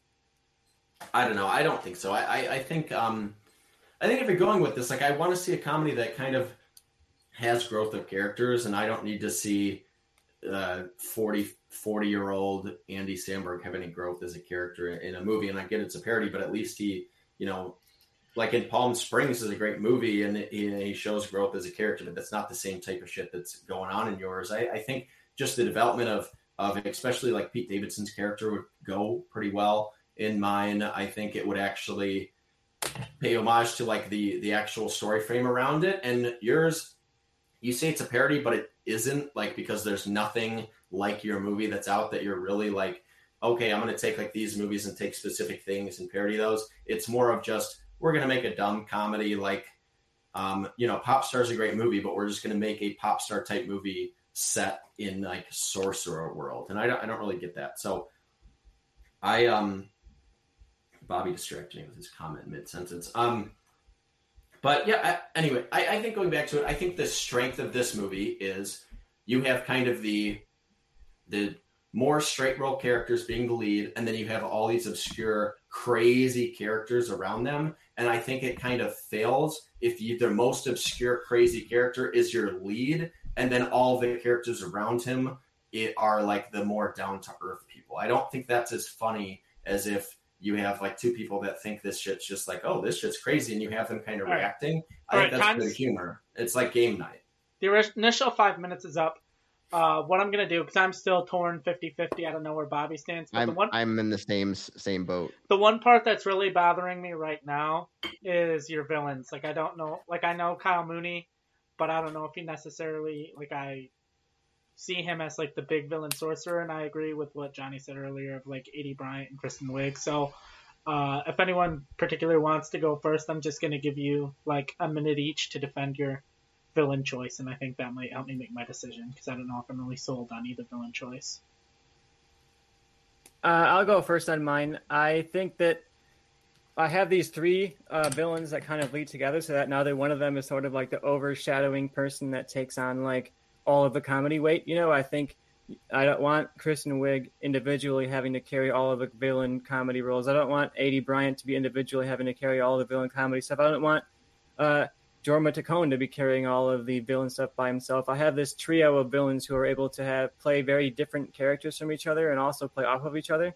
So I think you can say you're not a huge fan of these people individually, but I think when you take them all at their best and and and you can edit out the worst. Like you just have these three people performing these different roles, and I think you can get the best out of all three of them without having to rely on any of them as like the main comedy villain. You know, and I think they each hit can play different kind of tropes for these characters too, which is because it's a parody. I want to have them all sort of playing like these different, like exaggerated tropes of what these villains would be. So I think you have these three different actors in that in those three different roles. That's what I like a lot about mine. I think they have the talent and they have the variety to play what the director chooses for them to play. So I think that, like you said, Pop Never Stop Popping is a great one, and I think they can get great performances out of people right. that otherwise aren't super great. So I'm, I'm confident in it. I went over my time, but all right, yeah, you were finishing up your yeah. thoughts. So I'll let you go. Uh, Johnny, sing. I would say this Kyle Mooney, if you've never seen the Kyle and Leslie sketches on SNL, are maybe the best things they do right now. And he plays this super over the top character, and that's what I want to go with. I want to go with someone whose actual strength is being an over the top funny character. And Tristan went with Kristen Wiig, who at her worst is over the top. Same with the other actor she has in there, Amy Bryant too. Like those people are unwatchable on SNL, but they're good if they do little spin-off movies and they do things where they're more down to earth, more yeah, like little small roles in my movie. Yeah, but like those are your main villains, like no matter what you say about small roles, like those are your villains, and even your main villain, like Tristan casts a bunch of people that at their worst are over the top. I I went with someone whose strength is to be, um, you know, a funny dude who can do over the top things. He doesn't have a ton to do on SNL, um, but those are ones that like if you look at like what's most popular on YouTube for SNL, he's one of those people that appears and he can be funny in that role, and I think that's what separates the villain because in this you need a good, mm-hmm. funny, over the top villain, and not fucking Kristen Wiig being like the stupid ass drunk woman she played on like the um, uh, Celebrity Jeopardy when she is unwatchable. Right. Um, I'd rather have a villain that is it steals the show than people that are All right. unwatchable in the roles you cast them. All right, I know. I think I have my decision locked in. Uh, Bobby, what are your Okay. thoughts? I, I'm still relatively torn, so I'm glad you have a decision since you're making it. But uh, it, I really like the idea of Tristan's movie, the way he pitched it, and I really like Johnny's director choice and the kind of perpetual comedy of game night for this type of movie. Uh, so those two points are, are kind of battling in my head as far as what I prefer. Um, and I think, I don't know, it's tough. I think I'm leaning towards Johnny on this one just because of I think some of his cast choices um, and the director choice. But this is like a 51-49. I, I really like both pitches. Also, Kyle Mooney Great is Baby Yoda on uh, Weekend Update. If you've ever seen that, fantastic. All right, so basically, what it came down to, like I said, was the villains, and uh, it kind of basically the movie is: do you want like a wizard version of Popstar Never, Stop, Never Stopping, or a wizard version of The King of Staten Island, which are two movies I really like. However, uh, Tristan kind of kept the same director, and Johnny, uh, I think, improved in the director area. I think. Uh, the directors of Game Night are better than Judd Apatow, which gave him a little bit of boost. But also when Mhm. it came down to the villain argument, what I heard a lot more, what Tristan's, what he said, I don't know if necessarily what he meant, but to his, it almost sounded like he didn't have faith in all of them. And so it's kind of like trying to win by committee, where Johnny's felt more like a strong one singular villain, which I liked. And then one thing I was waiting for Johnny to bring up, uh, and he never did. And so I wasn't really going to count it against Tristan, but it did it didn't help was I don't think Jorma Taccone was ever technically a cast member. I think he was just uh, writer. Yeah, I was going to say that, but I don't know enough about SNL. To, Yeah. to know. yeah, that wasn't a I made deciding. assumption, but I didn't. Yeah, I mu- that, might that was wrong on that wasn't a deciding thing for me, but that it was just kind of confirmed my pick. So I am going with Johnny. But he wrote version. for him, so Yeah, I, I, I it wasn't like a thing that it was like, oh, he was only a staff member, so you lose. It was more of like, okay, I'm kind of leaning Johnny here, and that was more of just like a Right.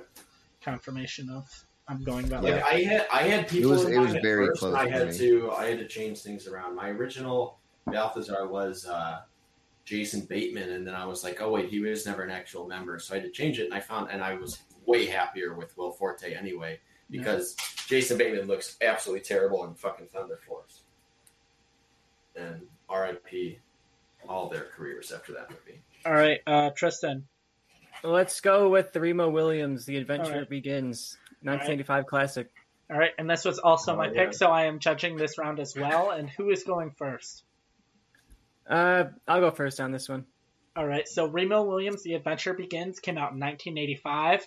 It got a 39% on Rotten Tomatoes. And uh, it's about a New York cop who wakes up from a mysterious accident with a new identity. He finds himself in the employ of a secret unit which was set up to investigate a dangerous industrialist whose organization has secured s- several government armament contracts, including a top secret strate- strategic defense system. Uh, I should probably read these before I uh, try to say them live on the internet. So there we go. All right, um, Remo Williams. This is a movie I'd never It's even heard of. yeah, apparently I didn't even know it existed until it was chosen for this episode. So Me did some either. intense research. I watched the movie. I watched a lot of videos about the movie. I watched some stuff just generally about like the making of the movie, and then I decided, you know what, fuck that movie. I'm throwing out the entire plot of that movie, and I'm just gonna make my own. so I have like the basic, basic uh, of thing in it, but it's basically my own story. And uh, my director is Pete Travis, who did Dredd. I think he has kind of the action style I'm going for in this movie. Uh, and my cast, I have Wyatt Russell, fresh off of Falcon the Winter Soldier, where he killed it on there. Literally, he's playing Remo Williams in this. uh, he's a war vet resurrected by a megacorp called Cure. Cure is a multi-trillion-dollar technology company with some control in nearly every major market, and they're trying to premiere a cure for death. So I'm going for sort of like this not super serious sort of action movie. You're not supposed to be thinking too hard about what's happening, but we open with a flashback to uh, the war where Remo Williams, he's at the top of his game here. He's leading a squad of soldiers into a strike on a base. He's giving orders. He's taking down, you know, bad guys in this war, and they charge and take down this base. And they discover that within the base is this kind of large scale advanced science lab, and they're very confused. Like this wasn't on their list, this wasn't part of the target. They're not sure what's going on. But before they can figure it out, the doors are all locked, they're all trapped, and they're seemingly all executed. So de- decades later, Remo wakes up. He's been uh, preserved and, and, resurrected by a company called Cure, who, like I said, is trying to cure death. They're this sort of mega corp that's trying to have the next huge big hit product be we're going to cure death. And they've been using it by resurrecting these test subjects, whether they're soldiers who died in combat or it's people who de- dedicated their bodies to science, things like that. And they've have, been having some good luck, but the problems are some subjects are just coming back kind of different or changed or violent even and some of them are really hungry for human brains because my rule for this is that i had to make remo williams the adventure returns a zombie movie. Oh good work bobby. So cure has been bringing these people back and the problem is that it's not going too well. they're starting to turn into zombies and uh, like I, I didn't mention it earlier but of course cure is located primarily within the statue of liberty. Their base is in the statue of liberty and so they have all of these zombified uh, creatures here in this lab. And uh, meanwhile, he's uh, Remo Williams is going to meet with his his son, who he learns is alive and still uh, living there in New York. So his son comes in to meet him, and in walks Kurt Russell, playing Wyatt Russell's son.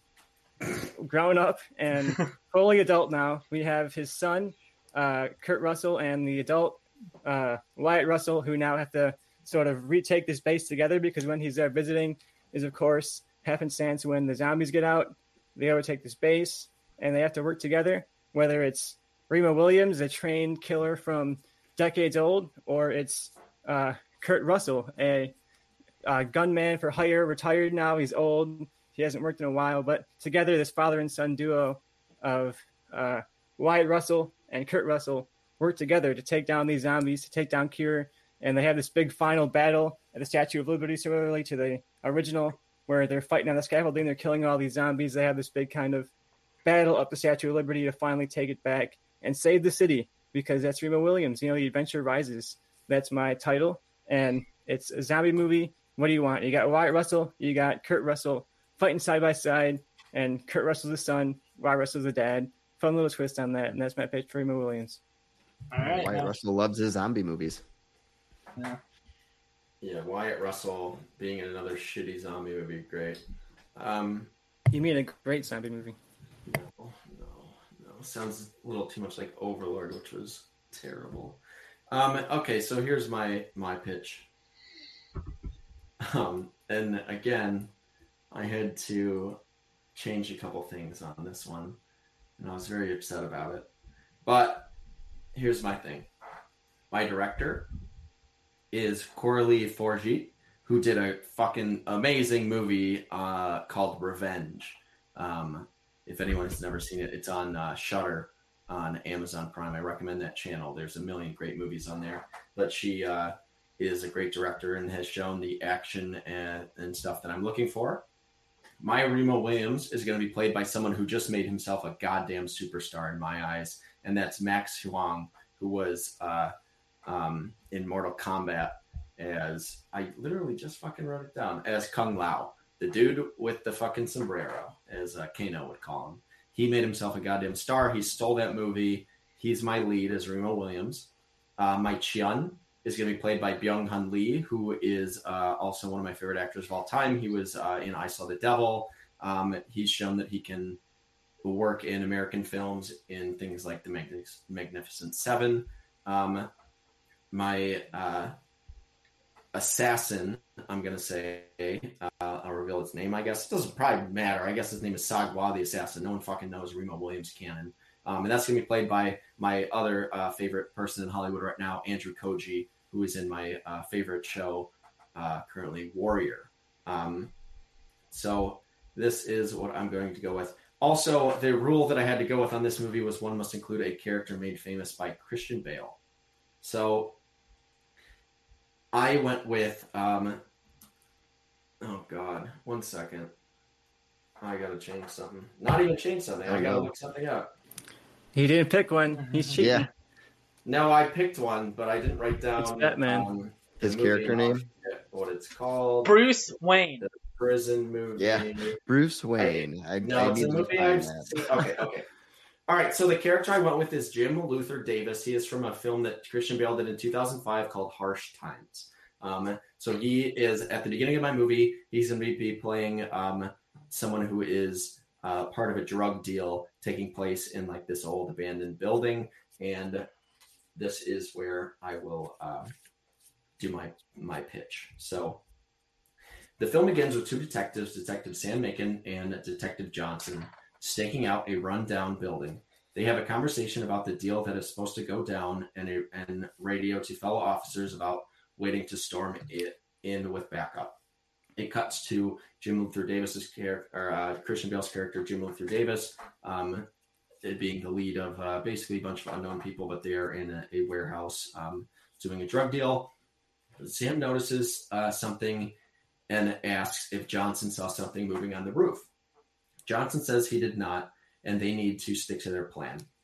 A few minutes, a few moments later, there is gunfire heard from within the building. The detectives radio for backup and rush the building. Cut to um, the assassin, played by Andrew Koji, just killing everybody in sight. Um, in in there with ease by himself. Um, and they take cover and look inside. There's one man left, Jim Luther Davis, um, uh, uh, uh, on his knees, uh, telling, asking the assassin, "Who is he?" And the assassin uh, breaks his neck um, by twisting it. You know, like how movies do, like that. And then, um, Thanks for the demonstration. You're welcome. In case So, you wait, can know. you do that again? I completely missed it. Ah, okay. yes. Okay. You twisted, that- you twisted to death. okay. That, that's a Um, TikTok. Sure. And so they watch him finish him off. Police sirens are heard as they raid the office, uh, as uh, a raid of officers storm the building, and the two detectives give chase. The mysterious man slips out, and the detectives split up. Johnson is stealthily killed by the man they are chasing. Um, Sam spots him fleeing and chases him down. I meant to mute, and I didn't mean to. Um, well, well done. this is going to be an annoying Great pitch. I just lost my place. I meant to hit mute, but I was I clicked my screen and it just changed what I was clicked on. All right, Johnson is stealthy killed by the man they are chasing. Uh, by the man they are chasing. Sam spots him fleeing and chases him down. The two fight um, until they are out of bullets. They have a fist fight on the balcony of another abandoned warehouse while Sam gets in a couple of shots. Uh, the man is too skilled, uh, a fighter, and ends up kicking Sam off the roof to his presumed death before making his escape. Cut to one week later. Sam wakes up in what appears to be a hospital bed. There is a man sitting in the room with Sam. Um, uh, once uh, there's a man sitting in the room with him. The man introduces himself as the head of the organization called Cure and explains that Sam just went toe to toe with the deadliest assassin in the world, and no one has ever survived a one on one encounter with him. Sam is recruited to join Cure under a new name. Uh, his death certificate being faked, he is now known as Remo Williams. The head of Cure is also a man named Cheyenne. Remo trains under the tutelage of Cheyenne, um, a martial artist and former hitman. This is the main uh, second act of the film. The third act is the organization reaching out to Cheyenne um, that the assassin's location has uh, been tracked and they need to make a move. Cheyenne argues that Remo is not ready and they will be sending him to his death. Remo persists that he is ready, being motivated by revenge uh, for the death of his former partner. Cheyenne then reveals he cannot step into the fight to help because the assassin they are going uh, to stop was his first pupil and his nephew named Sagwa. So the film ends with uh, Williams um, stealthily going into Sagwa's kind of lair um, and taking out uh, bodyguards and things like that one by one, and eventually getting to Sagwa. The two have an epic fight in Sagwa's office, and Sagwa actually um, wins and is about to kill Remo Williams, but Cheyenne steps in and says, "I'm sorry, my nephew, but I must do this," and he kills uh, uh, Sagwa after another epic fight. So you have two big ass, cool ass fight scenes at the end, um, and Cheyenne going in and doing it. You have um, uh, something that could set up a franchise because you have room for growth from the main character of Remo Williams, um, and I, I think my movie, I did a lot of research into the book. Um, the book Destroyer that Remo Williams was introduced in is being um, made by Shane Black um, in a future adaptation, actually. And I, I put into work into knowing these while Tristan looked up a bad movie.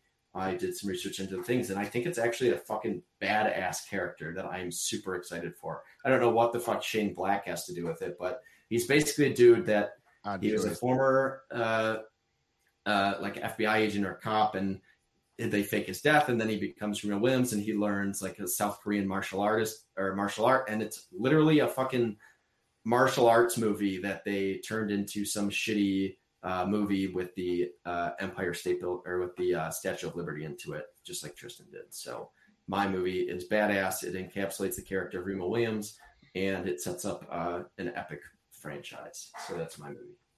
All right. Well, Trevor Lawrence officially uh, Jacksonville Number one Jaguar.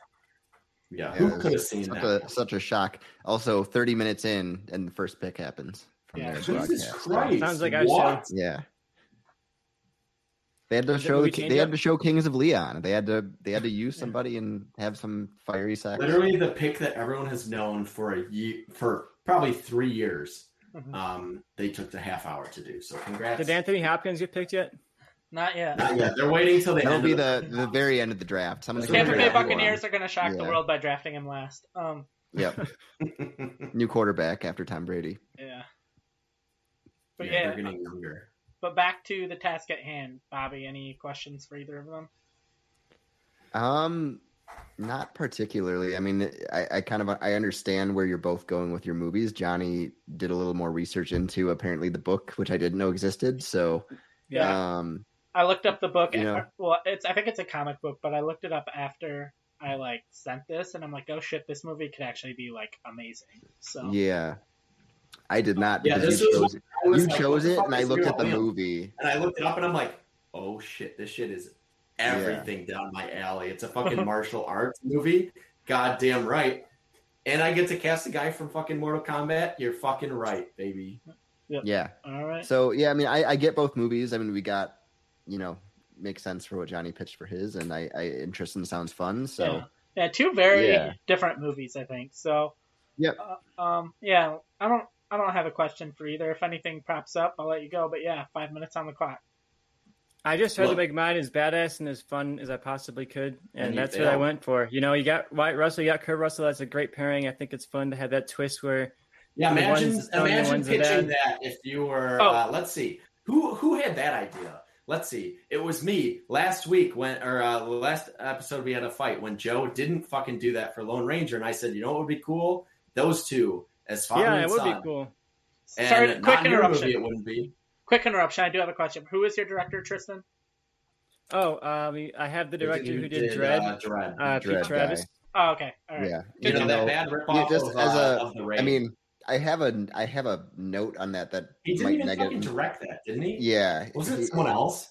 It was um, it was Garland. Garland. Yeah, Alex That's what I That thought. was- I yeah. looked it up and I was like, Yeah. why is he That's listed as the director? sad. This is so weird. Because was- he got directing credit because he took over a movie that was done by someone else. Well, no, it's Alex Garland Right. directed it behind the scenes.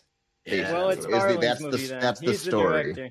That's no, the it's story. not. You, it's canon. You went with the guy Right, that it's no canon one that I went with the director of Dredd, which was Alex Garland. You know? No, you Either way, I'm going for like a dread, a dread tone with this, where it's like you get these badasses in the lead who are just taking people down. You don't need any like really depth to this. You don't need like a lot of complexity. You're just seeing these cool actors do cool stuff, fight these bad guys who are just on really like very big bad guys. You know that have the cure for death and they're holding it to themselves, and they've created the zombie outbreak, and now Kurt Russell and Remo Williams are the saviors of the universe, and they have to fight together and have this big action finale. I think the fight at the Statue of Liberty is definitely the most iconic part of the original movie. I think it's actually a really cool finale.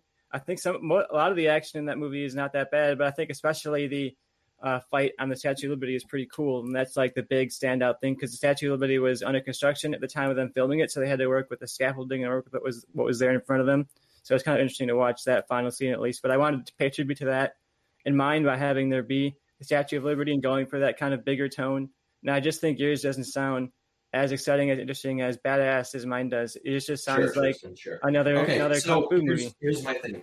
Oh, another kung fu movie. First of all, Yeah. another shitty zombie movie is way worse than any kung fu movie. Zombie movies are ninety percent terrible, and yours just sounds like another Overlord, which was unwatchably terrible. Um, I thought and Overlord was really good. no, Overlord was fucking garbage. I And here's my thing. Here's my thing with Wyatt Russell. He's good in Captain America, or as the fake Captain America in uh, um, Bird Boy and and Bucky, because he's a very he plays unlikable very well.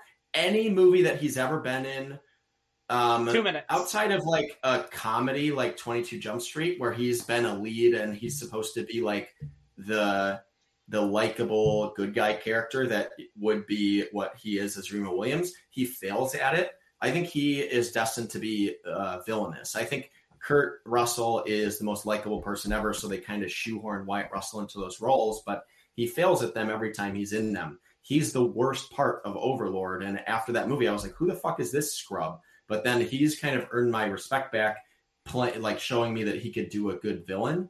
I think he um, is the wrong choice for like a lead of a franchise. I think he would be a great villain in in movies, and I think that's where his career path should uh, go towards because he's obviously better at that.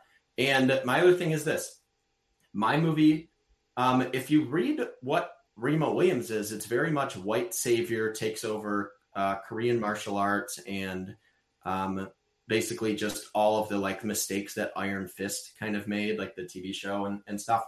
I'm correcting those mistakes. I'm taking a character that actually has a cool backstory, putting someone that in the white the right role that isn't just a white savior, um, where your movie kind of is. And I'm, I'm correcting the the character in, in right. terms of the Because it has a white main character. Yeah, exactly. And um, And it's a white man saving the universe. That's a white savior. So he's saving the universe and he's white. I guess It's a I white don't think that's savior. what white Right. savior And means. But that is. And and the other thing is this. Like he's a martial artist. I think that's a cool fucking thing for a lead in a movie. Like we just saw the uh uh Shang-Chi looks incredible and I want to see more uh big budget kind of films like that. And I'd rather see that than whatever yours is supposed to be. So mine's going to be a really fun action movie like no, Overlord. it won't going be. for that You, kind you of tone. think that Overlord was garbage. Overlord And great. Wyatt Russell, Overlord I had cast him trash. he's going to play a a character terrible that lead. has grit. I think Oh, you mentioned he plays He's great. He's villainous roles, not like good guy hero roles, and that's why I cast him. I want him to have this kind of gritty past. He's not like this good, He's good a soldier guy. He's He's resurrected from the dead and he's a war yeah let's bring in some dude who's never directed a real movie before and then he's gonna resurrect some dude from the dead that like, no one ever knows about. no fuck that. I'm gonna make a cool martial arts movie. Like it, it's gonna come down to this. Do you want to see a cool movie like the raid or do you want to see a shitty movie like overlord or even like Dredd is fine. Like it's fine. It's very overrated. It's just a bad version of the raid. And i think that kind of is what you do. Like if you want to compare two movies and you look at the raid compared to Jesus Christ, they did it. They drafted that scrub from BYU. Um, Anyway, um, That was uh, expected. that, that distracted me completely. But yeah, Zach Wilson, he's the next Mitch Trubisky. Congratulations, Jets. You're a terrible franchise. Um, I, I actually go against that, but we'll see how it yeah, works well, out. you're wrong. So, uh, uh, yeah, I don't know. I, going back to it, I'd rather see a movie with really badass fight scenes of people that were stuntmen and have shown that they can do action than um, um, actors that literally got into Hollywood because of nepotism be forced into action movies that is always boring and bad. The only good action is hand to hand combat, and I don't need to see uh, Wyatt Russell like shooting zombies like with 85 year old Kurt Russell. Like, right. sure. Tristan, I want to hear your defense of your movie real quick. 'cause- I think Johnny mine sounds talking. like a ton of, of fun. I'm You gonna have grab these two guys together, stop. and I think Johnny is going on about like, oh, Wyatt Russell is like this nepotism fed like nothing actor or something, and I think he's shown in Falcon the Winter Soldier he can do action really well. He can play uh, that kind of mixed character really well, where you you want to root for him, but he's doing bad stuff, and I you don't want to like. And I think that he's going to be a lot more good in this than he is in Falcon and the Winter Soldier as a character. I mean, he's like the a war vet with this gritty past of doing these operations for the government, so he has this little bit of grit to him, and he's playing off of his father, who's going to be a much more gritty character, who's been this kind of gun for hire throughout his life, and now he's Kurt Russell's seventy, so he's going to be a 70 year old. Uh, he's retired from his gun for hire kind of life, so he's that more grit character. I think they play off each other really well. I don't know what I mean. You Overlord was a great one. Dredd was a great one. I'm going for that kind of uh, stone, that kind of tone, that kind of style with it. If you like those fun action movies, you're not supposed to be, you know, thinking too hard about the complexity of it. You're not supposed to be thinking about the origin stories of the characters. I don't give a fuck about Remo Williams' is like comic book panel origin story. You know, I'm just get, making a fun action movie with Wyatt and Kurt Russell, and that's what I'm pitching. If you want a fun Dredd style, Overlord style movie, that's what you got from me. So No, that's all I can really War defend it. If you want that, you get it. All right, in the Statue of Liberty. Sure. Bobby, what are your thoughts? I'm I'm leaning uh, one direction. I, I I'm I think I'm ready to go. If Great. unless you Yeah, yeah, yeah. We've gone for a from. while on this one, so yeah. Yeah. If you wanna, Yeah, uh, so it comes down to me because I, I think both movies do sound fun. If they were coming out, I'd be like, I'd, I'd watch those. Um, neither of them sound like neither of them blow me away. Um, Wrong. but I think what it comes down to is that I think that Tristan stumbled a little bit with his director choice, not really knowing that whole background with Dredd, and then going with Alex Garland, switching it. I think that's also just a bad choice based on what Alex Garland has been doing lately to do a movie like this. So um, I think Johnny's movie sounds fun. It sounds like a good action movie. I'm leaning that direction personally. Um, but jo- Tristan's actual pitch for the movie does sound fun, so I'd watch it. But I think Johnny kind of had the whole package. yeah, Tristan. I was kind of in the same boat. Of Tristan Sound fun, but I feel like Tristan sounds like the best possible version of the movie we got. Granted, with zombies thrown in, which is what he was stuck with, and I thought he incorporated that fine. Uh, Yep. But I feel like Johnny's is the like kind of best version of the comic source material, and I, I'm not like to be like, oh, the comic source material is just. I'm going with that because it's the source material. I, fe- I think the source material is better than the movie we got, and then I feel like It's cool. It's a remake show. You remake the movie.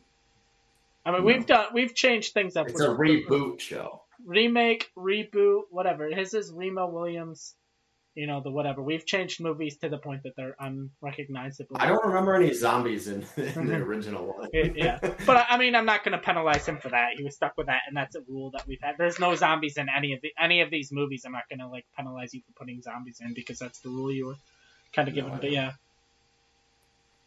but yeah, I'm going. Yeah, no, the. I, I, the zombie movie thing. I mean, obviously, I, I put it there. I think that could have made a fun, bizarre movie, but yeah. you know. It did. You just didn't pick it. yeah, Yeah, right. yeah. You just kind of, I think it just stumbled a, I little, bit. I think you just bit. with- fucked up, bro. Yeah. Made a shit movie. That's that's I mean, it It's sounded wasn't great shit. to me. not me, but you know. I like people. Overlord. I, I think Tristan's movie would be good. I just like Johnny's better. I'm astonished that people like Overlord. I thought that movie was unwatchable. And also, it's hard. I was gonna, I was gonna say, but I forgot. It's hard for me to believe in your um, Wyatt Russell argument of he's like not a good lead when you said last week for mine when I picked him for whatever the hell that movie he was in, The Lone Ranger. We were like, oh, I didn't really Yeah. believe in him, but now I feel like he'd make a good lead after seeing Cap. So like that whole argument, I just, People grow, Joe. People grow. I just didn't care. I, I do. I, I stand by that though. I've. I, I do think he's a better villain than he is a hero. I, I don't want them to just shoehorn him in as like the next big franchise guy because I don't think he works. Let's go with another unwatchable movie and make it Jumper from 2008. Let me All get right. Oh God! All right, Oh, this is- God. this is So uh, Bobby's about pick, this so show. Thanks, Bobby. You fucking asshole. I'll make Johnny go first on this one. all right. So Hey, jumpers. this premise is. I like the premise of this movie. Yeah, I do enjoy the premise. the execution. So jumpers from Every- 2000. All right, I'll I, I'll read this at some point, I guess. Jumpers Whatever from, you want, Joe. jumpers from 2000. Go ahead, Joe. You can read the premise. I will. You can go now, Joe. You know what? Jumper. Anakin Skywalker's in it. He jumps fucking around. It sucks ass. That's the movie. He can fucking teleport. Boom. There you go. Anakin Skywalker can teleport. Yep. There you go. Pitch your movie, Johnny. Um. okay. I realized the mistake I made, but I'm just gonna stick with it. I used two rules for this movie. Uh, repeat a rule be damned. Um. well, pick oh, pick one, maybe. I don't know. Well, the one I feel the one I picked for him is kind of ingrained into his plot, I imagine. So that's probably on the Oh. strap. Yeah, so we had to Okay, switch so one Joe around. Joe chose the rule of um of uh, use uh, must include a historical event, which affects my plot. And then I fucked up and uh, was going to resurrect someone's career in a different movie, and I changed this one to resurrecting someone's career. So I don't know what exactly I'm doing here. I guess I'm just going with both rules. I'm going. My director is Matthew Vaughn. Um, he's shown that he can work with historical events, and he's shown that he can make fun movies that are based off some uh, former source material. My lead um, is Millie, uh, that is going to be played by Melanie Laurent, uh, who is in Inglourious Basterds, and her career dropped off a fucking cliff. So I am resurrecting her career, even though I also have a historical event in this movie. She's my lead, and I'm resurrecting her career as the lead. My Roland, who's my bad guy, is going to be played by J.K. Simmons, and my character uh, Griffin is going to be played by Steven Yeun, my favorite. Um, and then Theodore Roosevelt will be uh, Nick Offerman, which I think is great casting. Yeah. Um, we'll get into why that makes any sense. All right, so Millie, formerly uh, David, played by Joey Badass, uh, about uh, an hour ago. Um, but Millie is a young woman who, after being chased by men uh, she stole from, discovers she has the ability to teleport. She uses this power for his uh, for her benefit and does petty crimes and feels on top of the world, being able to steal and teleport away from danger. Things change when a man named Griffin visits Millie. He uh, is also what he explains to be a jumper, and this is not uh, a power to be wasted for selfish gain. He also explains there's an organization designed to kill people like them, and the head is a man named uh, the head uh, is a man named Roland. Just then, Roland storms the apartment building with the troops, uh, with troops, and the two have to escape. It is revealed Roland has the ability to jump, but has taken it to the next level after capturing some other jumpers. He can jump back and forth in time. The plot of the movie is Roland plans to uh, go back in time and assassinate Theodore Roosevelt and run for president himself, uh, knowing the future. He wants the USA to be allies with Germany starting in 1912 to eventually change the outcome of World War II um, by the U.S. being strong allies with Germany during uh, the, the, Nazi regime and backing them in the war. Uh, and um, so David and Griffin discover uh, how to follow. Uh, Millie and Griffin discover how to follow Roland back in time and stop the assassination attempt of Theodore Roosevelt in 1912, which is a real event. So they go back there. You have a lot of the fight scenes like in old school 1912, which like I think it'd be cool for Matthew Vaughn to do a period piece type of uh, set pieces, but also have superpowers like of people jumping around. I think that's a cool use of his directing style. So I want to encompass uh, both of those. Um, and uh, it will end with Theodore Roosevelt actually being shot but surviving, just like the actual historical event that happened. Um, so that is uh, my movie where I used two rules. All right. Instead and, of just uh, being I, able to repeat. I got distracted by the 49ers drafting Trey Lance. Um, so who um, was your Wait, resurrecting what? the career? Yeah. No way. I told you that was going to happen in my intro. I I, was, I, I yeah. Said, I said in the intro that they were going to Yep. draft, draft Trey Lance. That changed up today Yeah. from Mac Jones. Yep. So from that, who did you resurrect again in accident? Melanie Laurent Okay. from Inglourious Basterds, the French. Okay. chick. Yeah, The French one, yeah, Shosanna she's from great. Inglourious Basterds. All right, who has Shosanna. She's she's great in that anything movie. After that, Yeah. besides like one movie in like 2013, and then hasn't done anything. I'm very sad about it. All right. Yeah. She was originally in my pitch for Remo She's Williams. she's great, she and I on always mix her up with whoever was in um, the now you uh, now you see me movies. I Yeah, those movies that fucked up and didn't name the sequel. Now you No, you don't. don't. You see- Yeah, That has to be a movie for our remakes. I feel like Now Yeah. You See Me is prime for a movie change Yeah. up. Yeah. I'm done with it. Yeah, I don't. All I don't need to see Mark Zuckerberg doing magic tricks. All right, Tristan, what's right, your Tristan. pitch so we're not here until like 11 o'clock? Yeah, we're going on about everything now. Uh, for a jumper, my uh, rule that I had to use was you must resurrect an actor's career for the lead role. And I'll say my director that I picked before I forget was Cathy Yan. She directed Birds of Prey last year, which is pretty good, and she also did uh, Dead Pigs, which is really really good. If you want to watch a great like premiere feature film, I'm excited to see what she does next after those two movies. But hopefully it's Jumper, and the person that I resurrected for my lead role, I think we're in an era of nostalgia and an era of people kind of revisiting roles. So my lead is Hayden Christensen as David. He played David in the original movie. So I'm resurrecting his career, which has obviously been downhill since the Star Wars uh, prequels. But I think he's primed for a bit of a revival. He's got the Obi Wan stuff coming out. He'll be back in the public eye. So I want to see him give it get another shot at this because, like you said, I think the premise is really good. So I'd like to see the actor get a shot to do that well. The romantic interest of the movie is Krysten Ritter. You know her from Breaking Bad and Jessica Jones. Uh, I have two agents who are investigating him, played by Chris Rock and Lance Reddick. And I have a sort of terrorist character that's like a big bad guy in the background, played by Christian Slater. I also have a small part uh, for his mom, played by Kim Basinger. So I have David. He's kind of a loner. He's been uh, working this kind of terrible job at a grocery store with his kind of abusive boss. He's always yelling at him, always complaining, always making him work late and that kind of stuff. He's a very unconfident person. His life isn't really going anywhere, but he doesn't have the confidence to change it or to introduce himself to people or things like that. And he has a girl in his that works there with him, played by Jessica Jones. He's like his crush. He wants to ask her or hang out with him more, and he just can't really get the confidence to do it. And he develops the power to jump almost instantly to any place he can think of when he meets uh, an ancient jumper who informs him of like this past lineage along his family line of, of jumpers. And he's decided that he's going to use this newfound jumping party or power to change his life.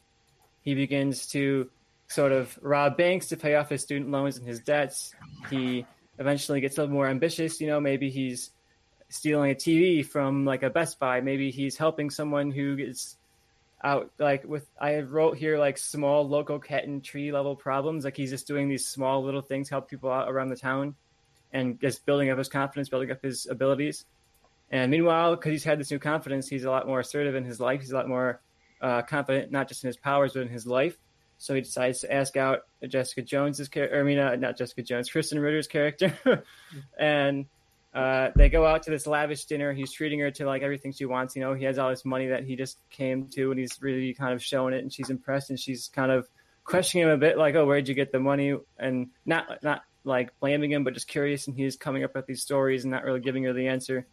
Uh, it's going well though. He's having a good night, and then news breaks at this restaurant that there's been a hostage crisis happening in New York City, halfway across the country, and this group. Uh, I mentioned Christian Slater is kind of the leader of these bad guys, and he's taken over these these people and holding them hostage in New York. So David says, "Oh, I need to go to the bathroom. Can I take a bathroom break really quick before they get dessert?" So he runs to the bathroom and jumps from there to New York, and he has this sort of little small action scene where he's jumping around, he's saving these hostages, and kind of moving around these terrorists who are holding him. And I think it'd be fun to see how they could pull that action off because he's not fighting. You know, I I went with a bit of an older actor for it, and I think that works because he's not fighting. He's just kind of jumping and grabbing people, moving things, and I wanted to sort of figure fun ways to use that power. And I think that my director, uh, Cathy Yan, showed in Birds of Prey she can have really stylish, cool action. So I think she would be able to pull that off. So anyway, he saves these hostages and then jumps back to his dinner date, and everything seems to be going all good. You know, she's just like, "Oh, long bathroom break," and didn't really think of where he went, and but of course, that big of a show of power puts him on the radar of a lot of people. So the NSA is now on his tail. I've mentioned Chris Rock and Lance Reddick are these kind of duo investigators coming after him. That's a throwback to the book that Jump was inspired by. It was very, very focused on the NSA hunting down David and David's like fight against not just like bad guys and terrorists, but against the government who's kind of trying to oppress them and overstep their bounds. So I wanted to get that kind of government overstep theme in here from the original book that got super cut out from the movie. One of the big problems of the movie. So now he has not just NSA on him, but he also has this group that he attacked. These terrorist groups says, "Oh, this guy came in and they, he teleported around and he, he took everybody out." So they're trying to find this guy. So we get in, from that. He's you have this journey of him experimenting with his powers, having fun, and now of course it's turning against him. Everything is sort of falling apart, and he's using his powers to try and fight against these terrorists to escape from these NSA guys, and they all kind of close in on his apartment, his home where his mom lives, and he's been recently reconnecting with his mom now that he has new confidence as well. So his mom's a bit back into his life like she wasn't before. And the terrorists have attacked David there, and they have this kind of big uh, final this big fight right there, and then a bomb goes off, and David it, uh, he was kind of distracted by the whole confrontation, so he wasn't able to grab anybody to jump with them. So he just jumps himself and looks up and realizes, "Oh my God, my apartment blew up. My mom died, and so did Lance Reddick's character, Harry, the cop partner. So now the only two remaining characters are David and Chris Rock's. And Chris Rock has this like final kind of chase where he's chasing down David, and David's chasing down the terrorists, and you have this final chase. They're all chasing each other, chasing each other, and David is set to kill this terrorist. He killed his his mom. He killed a cop right in front of him, and he's going to kill this terrorist. But he gets that he captures him, and he kind of has this moment, this change of heart, where he realizes like I have to give you up to the law, even if the law won't help me. I want them to be able to hold you accountable because if I kill you, then I'm not much better than you are. So he surrenders the terrorist to Chris Rock, and Chris Rock says, "Oh, weird thing that I just found this guy out here passed out with nobody around, isn't it?" Essentially saying like you can leave this one time, but if I see you again, of course I'm still going to arrest you. And then it would set up like this Commissioner Gordon Batman kind of relationship with them in future movies. So I wanted to set up a sequel there with that, where Hayden Christensen is sort of this vigilante, and Chris Rock is the guy working along with them. And we've seen Hayden Christensen's character grow from this very unconfident person to very assertive, very confident, and he gets he gets a girl at the end. He's got a better, he's uh, more respected at his job because he stood up to his boss and those kinds of things. So you see that journey of his character and that's my pitch for Jumper. All right, Bobby. All right, Joe. Do you? Well, I'm gonna because I'm making the final call. Do you have any questions on it? Because I'm not gonna lie, I'm pretty heavily leaning one way right now. Yeah, so am I. Any any questions to to add to this? Not really. No. All right. Anything I can say? Yes. Uh, to, okay. At least to start, um, defend Hayden Christensen coming back for a reboot of Jumper. I've said I said at the front. I think nostalgia is like a big thing now, and everyone's like revisiting the roles and coming back to All new. that nostalgia towards fucking Jumper. Yeah, that's kind of where I'm at. I feel like I don't think anyone has. Don't use Jumper. nostalgia as your argument when it's not. Different argument, I guess. Well, I'm, okay, then I'll say like Hayden Christensen. I think is is prime for a comeback. I think I would love to see him back in these bigger roles, and I think that this is a role that it would be fun to see him revisit. We've talked about how the premise is really good, and it's based off of a book that's also got really good reviews. I tried to lean into the book a bit more, and I I was inspired by his return to Anakin because I think they're giving him a second chance to do that character well and to sort of set his legacy in that character a little better. So I'd like to see him because in my mind he would be like the first jumper in this one. Then in the sequel, maybe he's like an advisor jumper to the next generation of people or whatever, and then he kind of retires from it. But like I would like this to be like his movie where he comes in and he's finally able to do this because the books are popular and it would be fun to see him do this role that he's kind of hated for and get a chance to do it right again, which would be something fun that I would like. Um, Okay. Can I Um, just make a quick argument? I feel like you guys already know your outcome, but most likely? I'll but say this. So wait, Joe, do we, do we want to put a like some type of qualification on the timer for this one, or I, I mean, you guys already have your mind I made have up. I want to hear thing- I Johnny's have point, one and thing then to I want to say, hear you guys' arguments. I have a yeah, I I have already a know where we're going. I have a couple points here.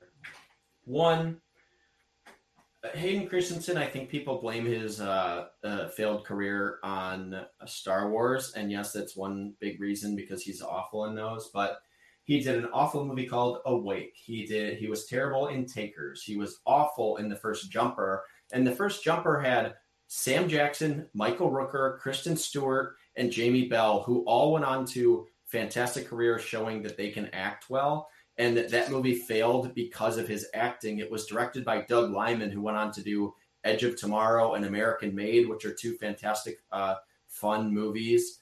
Um, that movie failed because of Hayden Christensen. So bringing him back um, is is the, uh, is a big mistake because he has shown in his career that he just is not capable of leading movies. I I've resurrected his career before, but it was like Bullseye and Daredevil when he has a, a smaller role and he plays a, a character that doesn't lead it.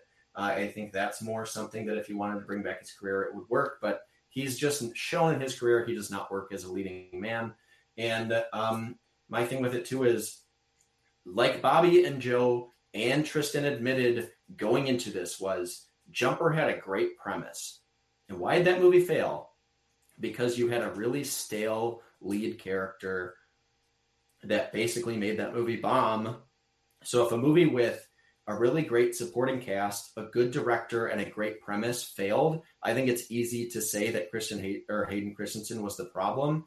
Tr- Tristan just fell into the same trap that he did when he made Superman Returns and brought back two actors that made that movie not work. Um, and and I think my movie has a better cast, uh, better director, more interesting storyline, and uses Definitely not a better jumping jumping uh, in time to to make it Jumping work. in time is Um, not part of the premise.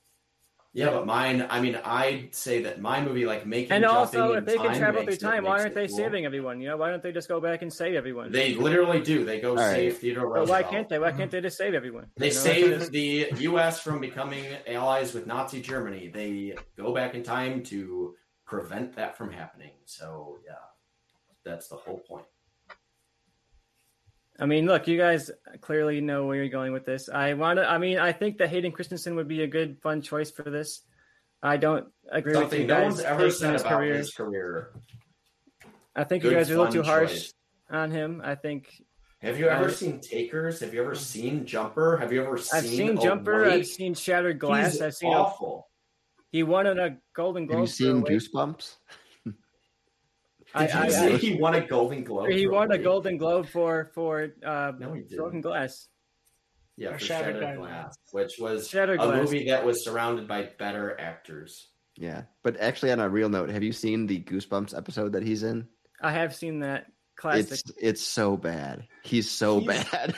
He's just not a good lead. Like I think there's a role in Hollywood for him. I'm excited that Yeah, he's back as me Darth. Vader, but he's not a lead man. He's not. Yeah. What killed his career was not even his acting ability. It was being cast as Anakin, being shoehorned into lead roles that he just can't do. right, Joe. Do you have anything to add? Yeah, to like this. I mean, with the whole director, I was not a fan of Birds of Prey at all. I didn't like it at all. So like that Right. director choice didn't help me. At, you know, it wasn't like oh Yeah. this amazing director that's known for you know pulling out these great performances. At least as far I'm, I'm aware of, where it's like okay maybe they could get something out of Hayden. Like it's just the director I'm not a fan of, so I just don't. It all just compounded into a movie that I was like not not hyped about. Yeah, a lot and of bad honestly, I, calls today. I, I had fun with right Birds of. I, I had fun with Birds of Prey, but I thought it was directed poorly. Um, yeah, and that's literally the worst like, part of the movie. right. So I mean, that that didn't great. help. Um, and honestly, just the Hayden Christensen thing Yeah. is just kind of hard to get over. If you had If I changed the actor and the director, would it have been any better? yes, Yeah, like the plot line and Yeah, yeah. storyline and all I that like- was I fine. liked the I plot. liked the plot and story. It was just Yep. It would have been harder to fight. Yeah, I I completely agree. I the, the plot that you put together works completely. It would have been a fight, and Especially that would have because I had to delete close. half of my pitch going into this because I hate this rule. my lead was um, But the rule, I mean, it was him kinda- going back into 1912 and then an Asian character and a black character having to deal with um, all the hate in the 1900s while also trying to save the world. Like I literally deleted 90% of my pitch. Um, so I think you would have won if you went with a smarter choice on director and didn't waste yeah. time. Honestly, I think it's just you need to stray away from bringing back actors from previous movies when you don't have to. Yeah. Um, yeah, is- I is don't really the- point of that. because especially with, I mean, like, look, I I think Hayden Christensen can, like Johnny said, has a role in Hollywood, and I'm rooting for him. I hope he's great in um, Obi Wan um, with his role, but I, I I don't think he's a leading man. I think he's shown he lacks the charisma, um, Yeah. and that kind of played out already in his career. I will say that I Uh, did a similar mistake to Johnny, where I, I had to change it at the last second to be a lead, and I originally had him as a much much smaller role. That would have been much, and that would have been way That better. fucking rule, that would have been way realize- better. Uh, I was Yeah, about I didn't realize that you guys had uh, as a lead, so I just had it as oh well. I saw resurrect an actor's career, so I was like, that's Yeah. what we always do. So if that messed And both of you up, it, it messed Tristan up on this one completely for me. Then Yeah, I was gonna. I won both of my pitches, I had to change from that though. So I was about to say to Tristan, if you had brought him back in like the Jamie Bell role, I would have been a lot Yes. more interested, and I thought it would have been a lot more intriguing. So I Same. would say that. right. think So even your, if- ori- so even if- your Jumper, yeah. yeah, I Again, say, even your if you, original idea. Sorry, go ahead, Joe. Yeah, even if you had brought him back in like the Jamie Bell role, I think it still would have been a fight. It was just like as the lead, I don't, I didn't know about, but Yeah, So so that's more against like both of you had the rule choice kind of mixed up. Um, because I like your original idea, then it would have Doesn't come sound down like our to fault. right. It, it would have come down to basically the director choice, and I think that that kind of put you behind because as much All fun right. as I had with that movie, so you know, it wasn't the greatest. Yeah, but we need to move on. we got to move Yeah, on yeah. to the and I already next one. Let's Joe go Johnny with- wins. Yeah, Yeah, Jo- Johnny- Johnny... wins, but Tristan is now trying to keep the repeater rule from happening again. We've got two left, right? We've Yeah, got Master Man of the from Universe Uncle- and yeah, Man from Uncle. Yeah. Yeah. Let's do Man from Uncle, and I'll have Johnny go first. All right, to speed this along, it's a movie from 2015 starring Henry Cavill and Armie Hammer. Please don't bring Armie Hammer in your movie, or you'll probably lose. I'm resurrecting his career as the lead. it's a Cold War spy movie based on a TV show. There you go. It was All fine. right, so I liked I'll- it, I'll, but no um, one else did, so they didn't make any more. I, I liked it I'm a gonna- lot too. We've been going quickly, uh, or we need to go quicker, so I'm going to try to shorten mine because it's a little long, so I'm going to shorten it. All right, so I use the rule as uh, we have decided was res- us resurrecting actor's career as the lead role. Uh, my director is Christopher Nolan. Um, my Napoleon solo is Timothy Dalton. I'm resurrecting Timothy Dalton's career, um, who was super underrated as James Bond in his day. My Ilya is going to be played by Danila uh, Kozlovsky, who was in who was in Vikings. He was in Vampire Academy. He was in Hardcore Henry. He's known as the Russian Brad Pitt. He's huge in that country. Um, my villain is played by uh, Sil- uh, Cillian Murphy, and his henchman is played by Tom Hardy, and the head of Uncle is played by Kenneth Branagh. I wanted to use people that Christopher Nolan likes and seems to uh, use a lot of the same people. So this is my summary of the movie, and then I'll I kind of have a summary and a pitch, and I don't know what makes more sense, so I'll read my summary. Um, the villainous organization known as Thrush steals a device that is the key to reading minds that they believe to be able to upgrade, uh, to be able to take control of people's minds. Um, having originally dealt with the device before and procuring it years ago, Napoleon Solo, played by Timothy Dalton, is called out of retirement to team up with the new super spy of Uncle Ilya, played by Danila uh, Kozlovsky, uh, to track down and recapture the device before it is used to take power over the top nation's political parties. Um, and my pitch is the film opens with a high security facility being broken into by a group of masked men. You get a great little heist scene from uh, Christopher Nolan that he's good at, that he's shown in like The Dark Knight uh, and Tenet.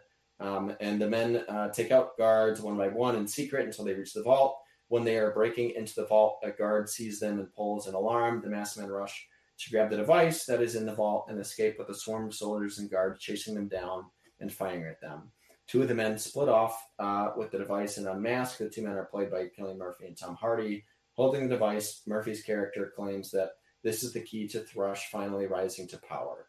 The two agents must track down and stop Thrush and take back the device. In the end, Napoleon Solo sacrifices himself to blow up the device and take out the leaders of Thrush because he realizes that Ilya is the new um, leader of uh, Uncle, and uh, he must do his uh, what uh, was asked of him when he originally signed up, and to give his life to save the world. So that's my movie. I think Christopher Nolan, after seeing Tenet, which I was super disappointed by overall, but I think he had some great aspects, would make an amazing spy thriller. And I think the next step for Christopher Nolan's career after showing that he fails at making I think he's gotten worse and worse and worse at making his own original movies over the years. I think he needs to get back on track by making something that's based on a uh, um, uh, a property that already exists. So I want him to take some elements from The Man from Uncle that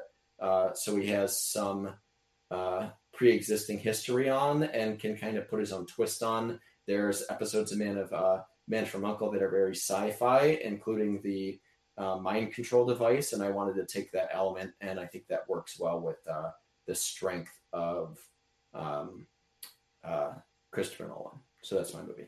All right, all right, cool. Uh, Tristan, what's your what's your pitch to get back on track? Yep. For my Man from Lions on board. Yep. the the rule I had to use was the 1990s movie. So I cast mine as a 1990s movie, and I have mine coming out in 1993. I think that year is Terrible going to be. year. Uh, Nothing good came out of 1993.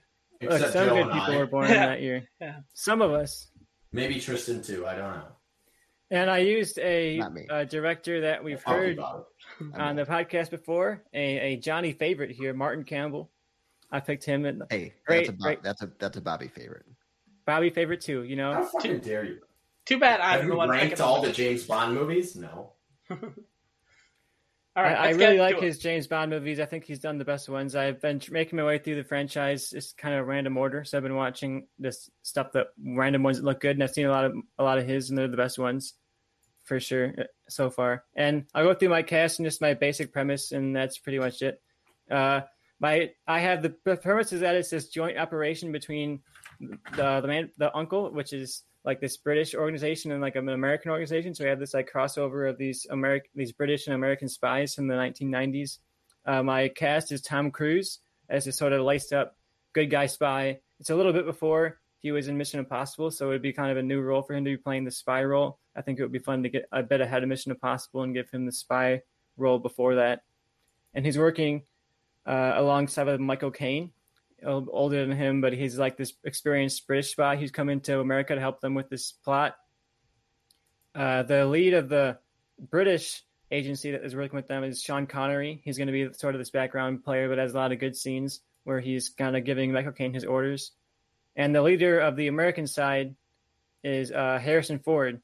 He's obviously a lot younger at this point than he, we know of him now, but he, I think he's still a little bit older than Tom Cruise is and stuff like that. So he would be like the advisor to Tom Cruise, giving him his advice. And the main bad guy, uh, who's sort of playing this attack, he attacked Parliament at the beginning of the movie. That's why the British are involved, and now he's playing an attack on uh, America. So now America's getting involved, and that bad guy is Steven Seagal. So I basically have this really fun '90s cast going on this spy thriller adventure. I didn't make it too complicated or serious. I gave them names that I thought was fun. I thought Sean Connery's name is Irvine Treble, and Steven Seagal's name is Xander Kraus. Those sound like good, you know, like spy guy names, like you know. so you just have a plot where he's Steven Seagal is this sort of muscly bad guy. He's doing these small scale attacks, and now he's playing this big one, and these spies have to plan together and work together to take this guy down at the last second. And you have that 90s spy action thriller. I, I don't want to go too deeply into the plot because I think you can get the general idea of what it's going to be. So that's just my pitch. You get a good cast of 90s actors, and they're on this action adventure taking down Steven Seagal. All right. And who's who is your director again? Uh, Martin Campbell. Oh, right, right, yeah, we talked. about Yeah, that. And then uh, Johnny, who is your director? Um, It's- Christopher Nolan. yeah. No oh yeah, duh, duh. All right, Heard of him. yeah. Yeah. All right. Joe, Joe was watching the draft. Yeah, I I'm was listening to your pitches. Me Those too. were like the two parts I blanked on. I, I know both your movies. Uh, Bobby, any questions? Uh, not particularly. No, I, I just kind of want to hear him fight. All right, yeah, I'm leaning a particular direction, but I'm at a point where I can easily be swayed. So uh, I'll put five Yeah. minutes on the clock, and then I'll pick a winner after that. I'll start real quick. First of all, um, Steven Seagal, most famous for being a Fox News enthusiast um, and bad person. Sean Connery, 1993. Sean Yeah. Connery, famous for um, saying even before 1993 that it's okay to hit a woman if uh, she asks for it. Um, those are some Mm. problems with your cast. All right. Um, And no one cared it- about that in 1993. Apparently, I'll say- I'll say not. that. Um, no, just to yeah, I say guess that when it when it when it happened, yeah. yeah, that when it happened before that. Um, uh, anyway, I, I I think um, just going and looking at these movies, um, Tristan sounds like a failed '90s action movie, and yeah, Tom Cruise is in it, but he, I would say that he was probably at the lowest point of his career at that time. Um, and and uh, you know he was big in the '80s. He kind of had a lull in the '90s, and then he uh, peaked like when he started doing the Mission Impossible movies later in his career. So I don't Like necessarily one. see that being a being a big uh, big lead in this. And then um, the other thing uh, is, I mean, I, I just think like Christopher Nolan can make some really good movies, and I think he showed a lot of promise in um, Tenet, and I think I kind of perfected what he failed at in that movie because I think you need to strip him away of being able to be like, oh yeah, he's one of those guys that can just do whatever he wants, and I think Christopher Nolan's one of the best directors in Hollywood, but my next choice for him as a director would be going to a project that previously exists. And I think The Man from Uncle is a great choice for that. Um, even in the 90s, Sean Connery was at a point where he didn't care about any of the movies he was making. Um, so again, you just get him basically being like the uh, Bruce Willis nowadays of being like, I don't really care what I'm doing. I'm just going to show up and make my paycheck. Uh, he kind of stopped caring after, I'd say, the 80s, maybe some early 90s stuff. But at the most point, like for most of the movies, if you look at his filmography, it's just like, I'll show up, I'll get my paycheck, whatever. Steven Seagal's never been interesting in a movie um, ever. I know people hold Under Siege to some acclaim, but Steven Seagal was just some fat dude that kind of hip tossed people. Um, good choice, Lions. The Penei Sewell. That's exactly who I fucking wanted them to take. Hell yeah. Um, anyway, yeah, Christopher Nolan. I, I have more interesting cast. I have a more interesting director. I have a more interesting plot, and I think it's something that has to do with the original that would be. Thank you. Lions. Yes, exactly. I have a really good spy thriller. I have a great '90s spy cast. I think you can Two Well, minutes. it's criticize. like it oh. was in the nineties. I mean, Two it was the the era of like early, like peak Bond stuff was in the '90s. Really, Yeah, like, like the Avengers, you know. Bond was at its height in the '90s. You can't start. No, he wasn't. He made they made GoldenEye in the '90s, which was Yes. good. But then they made Tomorrow, uh, Tomorrow Never Dies, which was a step down, and then The World Is Not Enough, which almost killed the franchise, and then Die Another Day in the early 2000s killed the franchise. So spy movies were at their uh, low point until I would say Mission Impossible kind of resurrected that, and then the second one almost killed it, and then it took Mission Impossible 3 and Casino Royale to really resurrect that. And guess what? You But have in here. You have the director of Casino Royale, and you have the lead of Mission Impossible. This Yeah, is Casino Royale didn't didn't exist. I'm essentially and setting Mission up- Impossible didn't exist yet. So yeah, these actors. Who cares, things. man? These actors. We, we've seen that they can do it, though. We've seen that these actors can do it. Now, this- but not at that time. he, Goldeneye was like two years after this. Martin Campbell can direct spy thrillers at Yeah, but he hadn't even done Goldeneye yet. Like you put this in '93. I think if you put your movie in 96, 97, even like 99, it makes more sense because your guys are more established at making those movies. But I, I, think I want this to be the movie that puts them on like- the map for that. Like, I want this to be the one, like you mentioned. Oh, Mission, the first Mission Impossible kind of like revived the spy genre. I want this to like retroactively be the one that revives the spy genre. You have all the pieces there. You have the great cast. You have the great director, and I think this is a spy movie that could have taken off the spy genre a few years earlier and maybe given us a couple more great ones so. out of it. I, I think if you look at I think if you look at the careers, I think this. I think I would go I would make this argument that I don't think it's something that has ever been made when making like a movie in the past, but I think it holds water and maybe the judges uh, disagree with me, but I would argue that if Martin Campbell makes The Man from Uncle and let's say it's a big hit, there's not a chance in the world that he makes Goldeneye because if you look at his career, he jumps around so much that he doesn't really make a lot of sequels. He doesn't, you know, outside of Zorro, he's a guy that makes different movies. I think if he had a smash success in 93 with The Man from Uncle, there's no chance in hell he actually makes Goldeneye, which I think retroactively you've harmed the Bond movies. Um, you've you've also harmed Tom Cruise because maybe he doesn't take uh, Mission Impossible because that's another guy that doesn't until like at Yeah, I, don't, that I see where you're going he with was- this, but it doesn't affect what I care. It doesn't affect you, but I think it's a I think it's a valid Yeah. argument. I think No, if you change Well, history, you cut change time. those guys out. What we should do So is have the great. jumpers go back in time and then just make sure Well, that Martin Campbell We're directs limited on time. What I want to Yeah, do, well, just otherwise I'll just cut off the stream and say, well, "Who gives a fuck?" But It's nine fifteen. Make a decision. all right, Bobby, what are your thoughts? Uh, honestly, I think based on casting choice alone, I think I'm still I'm leaning Johnny. Based on the score, that's very unfortunate, but um, Why? I, what? what um, a, I thought my cast was good. Steven Seagal. Steven right there. Seagal, Steven Seagal is bringing your choice Sean down, Connery and give a shit about movies. Mar- so- because okay, so here's the thing. I love Martin Campbell. In the '90s, he was make like he made like the Zorro movies, and I think those would be fun. Like the problem is after. The problem is I think you made before I, I think you made a very forgettable movie nowadays. Like it wouldn't hold up. And I think Johnny made a movie that would be a lot more interesting to me and might be something that Nolan could could nail. because I'd like to see him do a more straightforward movie instead of introducing some of his more time and kind of in weird elements that he does that might mess up a movie like Tenet. Um, so that's where I'm at. I think that Johnny's movie just stands out a lot more personally.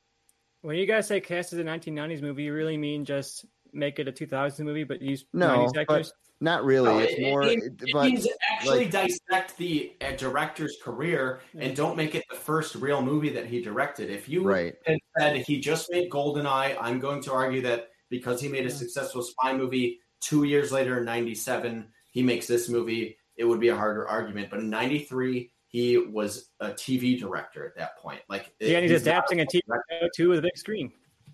Yeah, which is not what a TV director with a does. with a star that nowadays the problem is okay tristan I, I think here's where you're falling into the trap i think that steven seagal none of his movies hold up as good movies But Yeah, he's and a I don't think 90s he- actor. and I'm he making a doesn't 90s and he, movie. he doesn't is John Claude Van Damme, but those and hold even better. like even in the 90s he, he had a very particular t- uh, audience that liked his movies and i think you're pigeonholing yourself when you pitch a movie with steven seagal in it no matter what he does in the 90s All right, let's move on. Yeah. Yeah. Move on to the last one. I want to Masters of the Universe. I'll I'll go first on this one. All right. Masters of the it. Universe. It's He Man and that's against Skeletor and Dolph Lund- Lundgren. Let's, it, that movie sucks, man. Let's, All let- that make shit. it better. Make it fucking I'll better. I'll do my best, but I had to use Grammy Award winners, so it wasn't very easy to do. Bobby, you an asshole! What are you doing? Fuck you, Bobby. i thought this I- would be You, fun Bobby. Uh, can we I retroactively had a- just give this loss to wait for Bobby Justin and not? Timberlake's He-Man Hey, movie. no Yeah, wait, I wait, don't blame this Tristan for a lot of this because it's Bobby's fault. like it's a not lot the of it. rule choice to make Steven Seagal to put Steven Seagal in that movie. You put it in the '90s, and obviously Tristan only thinks he's a good '90s person. So right. yeah, it is and, your fault. and also it's not my my my you know choice to bring back Hayden Christensen to resurrect Jumper, you know, the lead. So Look, it's you not know. my fault that you guys have bad taste. You know, I I pitch Hey, that's how I feel movies every time I pitch a dad movie, and you guys are like, "Fuck dad movies." That's my feeling every time. We're not dads yet, Joe. All right. Look, I'm just gonna go through my cast. Really, I think that's the fun part of this. Is Yeah. you go is the fun people you cast in these roles, and I had to use Grammy Award winners, so I was very limited in what I could do. Uh, my He-Man, I cast Bradley Cooper. He won for Star Is Born. Uh, my King Grayskull, I cast Ben Kingsley. I don't remember what he won for. I didn't write the win things down, but he I'm won for sure he something. Uh, my Skeletor, I've got Joaquin Phoenix. I think he'd play really fun like villain. We talked about that earlier. Ben Kingsley would have been a better Skeletor. Uh, I have a the evil character that works alongside Skeletor, played by Lady Gaga, and I have a good character that works alongside Bradley Cooper, played by Harry Styles. And I filled out the cast with a couple people that I would just be have playing like cool He-Man characters. So my premise is that essentially Adam He-Man, he's been kind of disgraced from the throne, and he has to go around the kingdom like to each of the individual parts of the kingdom, and kind of he gets like a hero from each kingdom to, to retake uh, Castle Grayskull back from Skeletor. So I have people like Don Cheadle, Justin Timberlake, uh, Donald Glover. I have them written down here as people who I think would fill in really good roles into this universe. So they're building up this team that he's going to go take down Grayskull with. So my premise, basically, like I said, Adam, aka He-Man, he must travel Eternia, gathering forces of good to reclaim his title as the Prince of Eternia, aka Master of the Universe. After Skeletor stages an unprecedented attack on the peaceful kingdom and takes King Grayskull captive in his own castle. So now we follow Adam's journey across the country as he's building up this sort of league of heroes who are then going to take the castle and rescue the king. And we, they have that sort of ticking clock adventure to it where you, the king's on his life's threatened. You know, obviously Skeletor is not being nice to him. He's not take, treat, treating him well, and he's He's being mean. he's being a little mean. You know. I, I love my cast. I think Joaquin Phoenix would play a great like crazy uh, Skeletor. We talked about Joaquin as a villain role earlier in the episode. I think he would lost? play a fun Skeletor uh, role. And that's my pitch. I, I think Lady Gaga would be a fun to see her and Bradley Cooper in a movie together again, but on opposing sides. You know, I think they had really good chemistry in A Star Is Born, so it would be fun to see them on opposing sides and only coming together towards the end. So that would be a fun subversion for that. And I think I use my cast pretty well. It's tough when you got to use Grammy Award winners, but that's my pitch for Masters of the Universe. Oh, my director is Simon McQuoid, who just did Mortal Kombat, which was awesome. And I think he could bring that kind of ridiculous Ooh. fun action to this. I love Mortal Kombat, but okay, I have some things to say on that. All right. My Master of the Universe. I'm just going to read my pitch. The film opens with a group of kids playing on a playground. They see in the distance a group of people moving towards them. They stop and stare, and when the people get closer, they seem to be acting strange. They look like zombies, one of the kids shouts. As he does, uh, the zombies start to charge. The kids run away into the woods and try to head back to the house. When they seem to be cornered, lightning hits the ground in between them. And I lost my spot. And the zombies. A man stands there with long, wild blonde hair, crouched on the ground. The man stands up and brandishes his sword. The zombies charge, and the man strikes them all down in a bloody rampage. The man turns to the group of kids and says, They call me He Man, Master of the Universe, and I'm here to protect you. My He Man is played by none other than Nicolas Cage.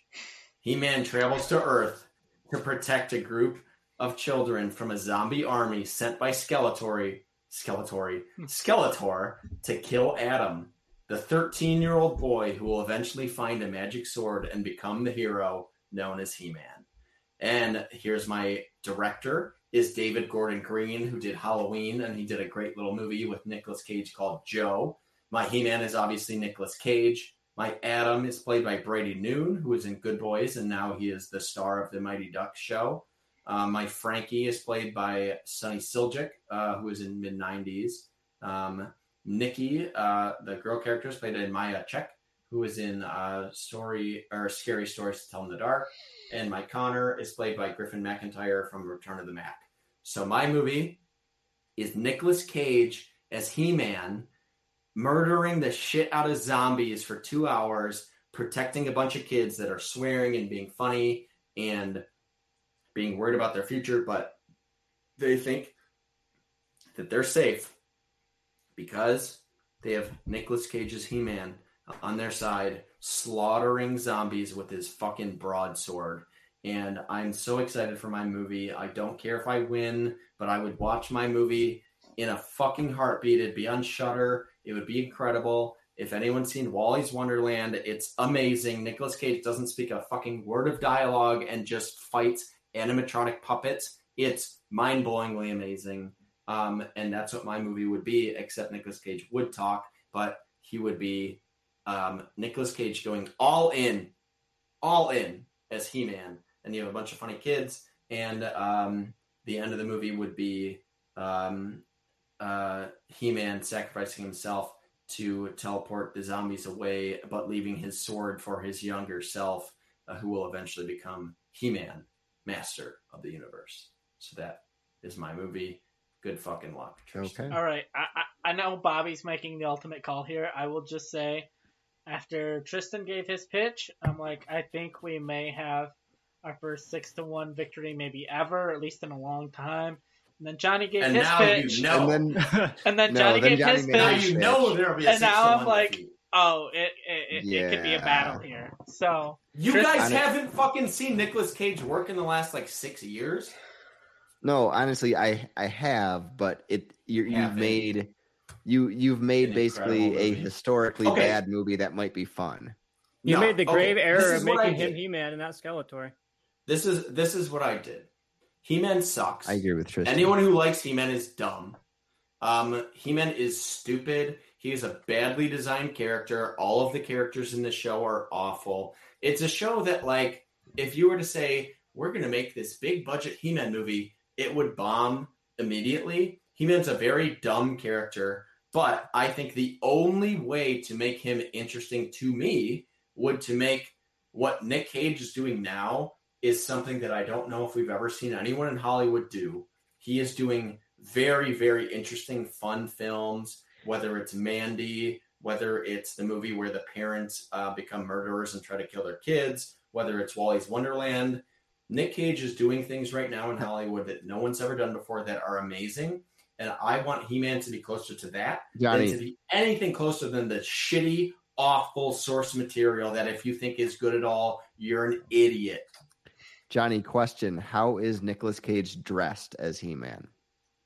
Okay, so he's not in a loincloth, Why right? not? Dang, you But- could have gotten the win. He's wearing he's wearing leather pants, shirtless, with just the He-Man thing over himself. He's got his beer gut, but he has this big ass sword, and it's not a wig; it's his natural hair grown out, grown out. So he is balding, but then it's really long and it's blonde. Uh, Tristan, let me I, hear I don't more know about what your to do movie. with this movie. Yeah. Tristan, I I'll don't, go out a little How do bit you of mine. fight this? It's incredible. I didn't Oh mention the names of the characters, but I did like base all these characters off of like characters from the source material. Because believe it or not, the source material has a lot of fun stuff It's to drop god from. awful shit. Oh Uh, whoa, this guy in a fucking uh uh thong wears uh uh he has a sword and he fights a skeleton. That's cool. No, He-Man is stupid. But the only way to make He-Man All right, I wanna actually hear what is the Tristan- way I'm gonna say did what. I We had get- to say. Okay, we Don't get Lady Gaga's character, I had her playing Evil Lynn.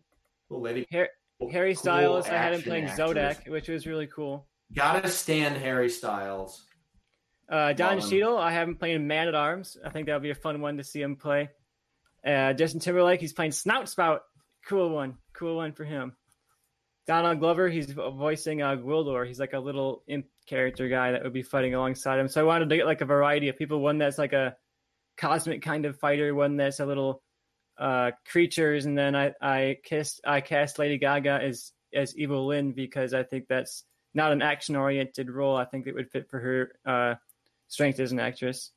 And like I said, it's sort of Adam like coming to his own role a bit. Like he's older. He's he's played by Bradley Cooper, and I want him to be like he's he's sort of learned to as a prince that he's he's stepped down a bit from his role as a prince. He's not really being what he should be doing as a as a protector of the universe. So he's gathering up a team and sort of having to reclaim his title as a master of the universe. Like it's a journey of him, similar to like Thor's arc has been throughout the MCU of like he's very cocky and arrogant towards the beginning, and then as he's doing more and growing as a person and growing as a team, he's sort of seeing his place in the universe, seeing his place as a leader, as a prince, and ultimately by the end finding that role and finding that power and like reclaiming that title as master of the universe. I want it to be some a bit of an origin story, but not really. Like he's he's been the master of the universe for a while, but you're getting him kind of reclaiming that title and taking it back to people who aren't familiar with the source material who think it's just a bunch of kid garbage. You know, maybe they can watch it and be like, "Oh, this is kind of cool. This is a lot of fun. This is similar to Power Rangers and stuff like that, where it's just like fun '90s nostalgia type stuff." So that's what I went for with Masters of the Universe on mine. All right, Bobby, you have the ultimate call. We're two and a half Yeah. hours in. Do you know where you're gonna go? Yeah, it's You Tristan. gotta go with mine. You gotta go with mine. Okay, here's my thing. All right, Johnny, hold Master of on. the Universe is stupid. is nine thirty. Don't care. Do not care. Master of the Universe, bad. He-Man, dumb. Yes, I I, made agree. mine cool. All right, go ahead, Bobby. All right. thank you. um, even though Tristan, I can unmute rules- myself. E- Johnny, stop. Even though with, even though I I really wanted to hear like a musical He-Man movie because I don't think He-Man would make a great. I so badly wanted movie. to do that. I, I would have. That's what judging. I. That, that's what I wanted you to do when I made that pick because I think that He Man has really stupid lore, like Johnny said. Um, but honestly, um, Johnny just made a bad movie, so uh, yeah, Tristan, pretty much Tr- won Tristan by wins. default. yeah, Tristan wins. All right, I'm good with that. I will say I would have watched shit out of Johnny's movie like a hundred times. Yeah, what the fuck, guys? What the? My judges are morons. If Tristan was the judge, I would have won because Johnny, he's you won five to two. Yeah, and that's not enough. I should have swept him. Five to two. You won. We we fucking went with. Tristan on that one. Oh, All though Give me the one, okay? movie. God, I Lady want Gaga- one, one Gaga, point. Johnny, Lady you get Gaga it. is the villain. Johnny, you Yeah, should know cool. that every single round, everyone wants to vote Bobby, I don't give a you. fuck. You've never seen Mandy. That's fine. Johnny, go fuck ev- yourself. No, listen to me. Every single round, everyone wants to go against you. So when you win five to two, that is definitely a. Uh, all right, Johnny's Okay. gone. I, I, But- I kicked him out. Yeah, but you get the point. We we we don't want you to win, but you're good. One right. day he's gonna lose though. I I can feel it. I wasn't Yeah, the when one I to break him face him down. next for the championship. Yeah. I mean, look, okay, I've been fighting with with Joe. I've been the I've been the heel here, but I do think that it's time for all three of us to come together because we need to bring No, Johnny down. no, No, matter what happens, Johnny needs All, to okay, lose. here's It has thing. to be legitimate though. It has to be But legit, of course. We're not gonna and cheat. it will never be because I'm so much better than all of you at this. It's not even fucking close. Even in my bad pitches, it's so clear who made the better one. It's wild how You bad, just how much better. I Hey, uh, let, let's yeah, this talk out. shit. Fuck you. I'm making my heel turn, Bobby. Go fuck yourself. Wait, I was a face Johnny, until this. more heel now. I am the goddamn champion Look, of this league. Johnny, I will never lose Johnny, again. Johnny you made needs your to go heel down. turn in episode I zero. Let, uh, I can't let Johnny destroy Bobby. Bobby's an innocent bystander here. He gave me rules that, even though I might chose a couple of different ones for some of them, I respect the rules. Bobby's the hero of this show. Johnny cannot be this violent and this angry. Johnny's gone unhinged. The power's gone to his head. He's too sick with victory. He needs to be taken down. And I'm I'm putting the game aside now. This is serious. Johnny's going down. All right, we're taking All right. him down. and that needs to happen. So you need to let me beat Tristan the next time I face him, uh, so I then right. can go and defeat Johnny. But so All far, right, let's, beat let's- Joe, and then I let's beat Bobby, Let's then I close beat this out. I I think we got the point. All right. Um, So, Johnny is Johnny gave going mad final in the thoughts. chat. Johnny Yeah. gave his final thoughts. Uh, Tristan, what are your final thoughts? How do you? I know you lost five to two, but what, what's your strategy? It's so next time? hard coming in here because I, I think you guys should give me some insight into what you didn't like, which is always helpful because I, I was unconfident on some of these choices. I was pretty confident on others. So it's good to get a look into your guys' thought. I I want to do better every time I come back and fight Johnny. You know, I, I, I won one point last time we played, I think. and then I won two points now.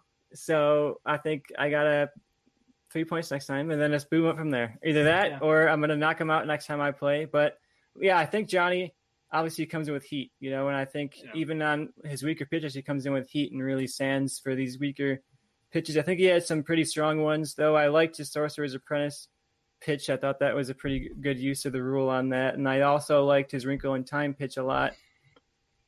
Uh, of course, I would have watched his Master of the Universe movie over and over and over again. I would sign up for Shudder just to watch that, but I'm glad I lo- I'm glad I won that one at least. it was a good Yeah. episode. I'm looking forward to some more. Hopefully, I can someone will bring down Johnny eventually. Yeah, I would say like as far as Alright. your stories go, your stories are fun. Like your stories, you, you know, your plots are always fine. It's just you know your director or casting choices is kind of what got away from Yeah. you there. Uh, Bobby, any final thoughts? No, that uh, similar for me. I mean, like obviously, I John because Johnny wins all the time. I, I'm always looking for a reason to make him lose. But I think it came down to, like Joe said, the directing and casting choices. Uh, I think your plots were great. I think it was a fun episode, honestly, even with the kind of blowout score. I think it was fun listening to every pitch that you guys made. Um, and I'm I really hope that Johnny is going crazy right now, but I really hope that someone can take him down eventually.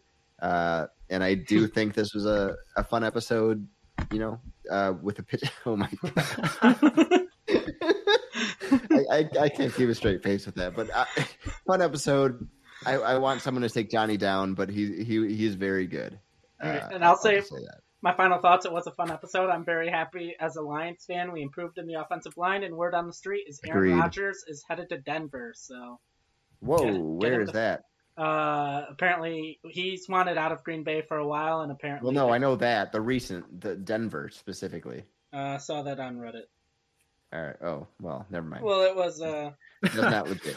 All right. In Colorado, uh, Aaron Schefter tweeted it out that he wants. Aaron Schefter? I don't know who that is. What fuck is Schefter? I fucking yeah, he's like my guy, my guy, my Yeah. guy, John.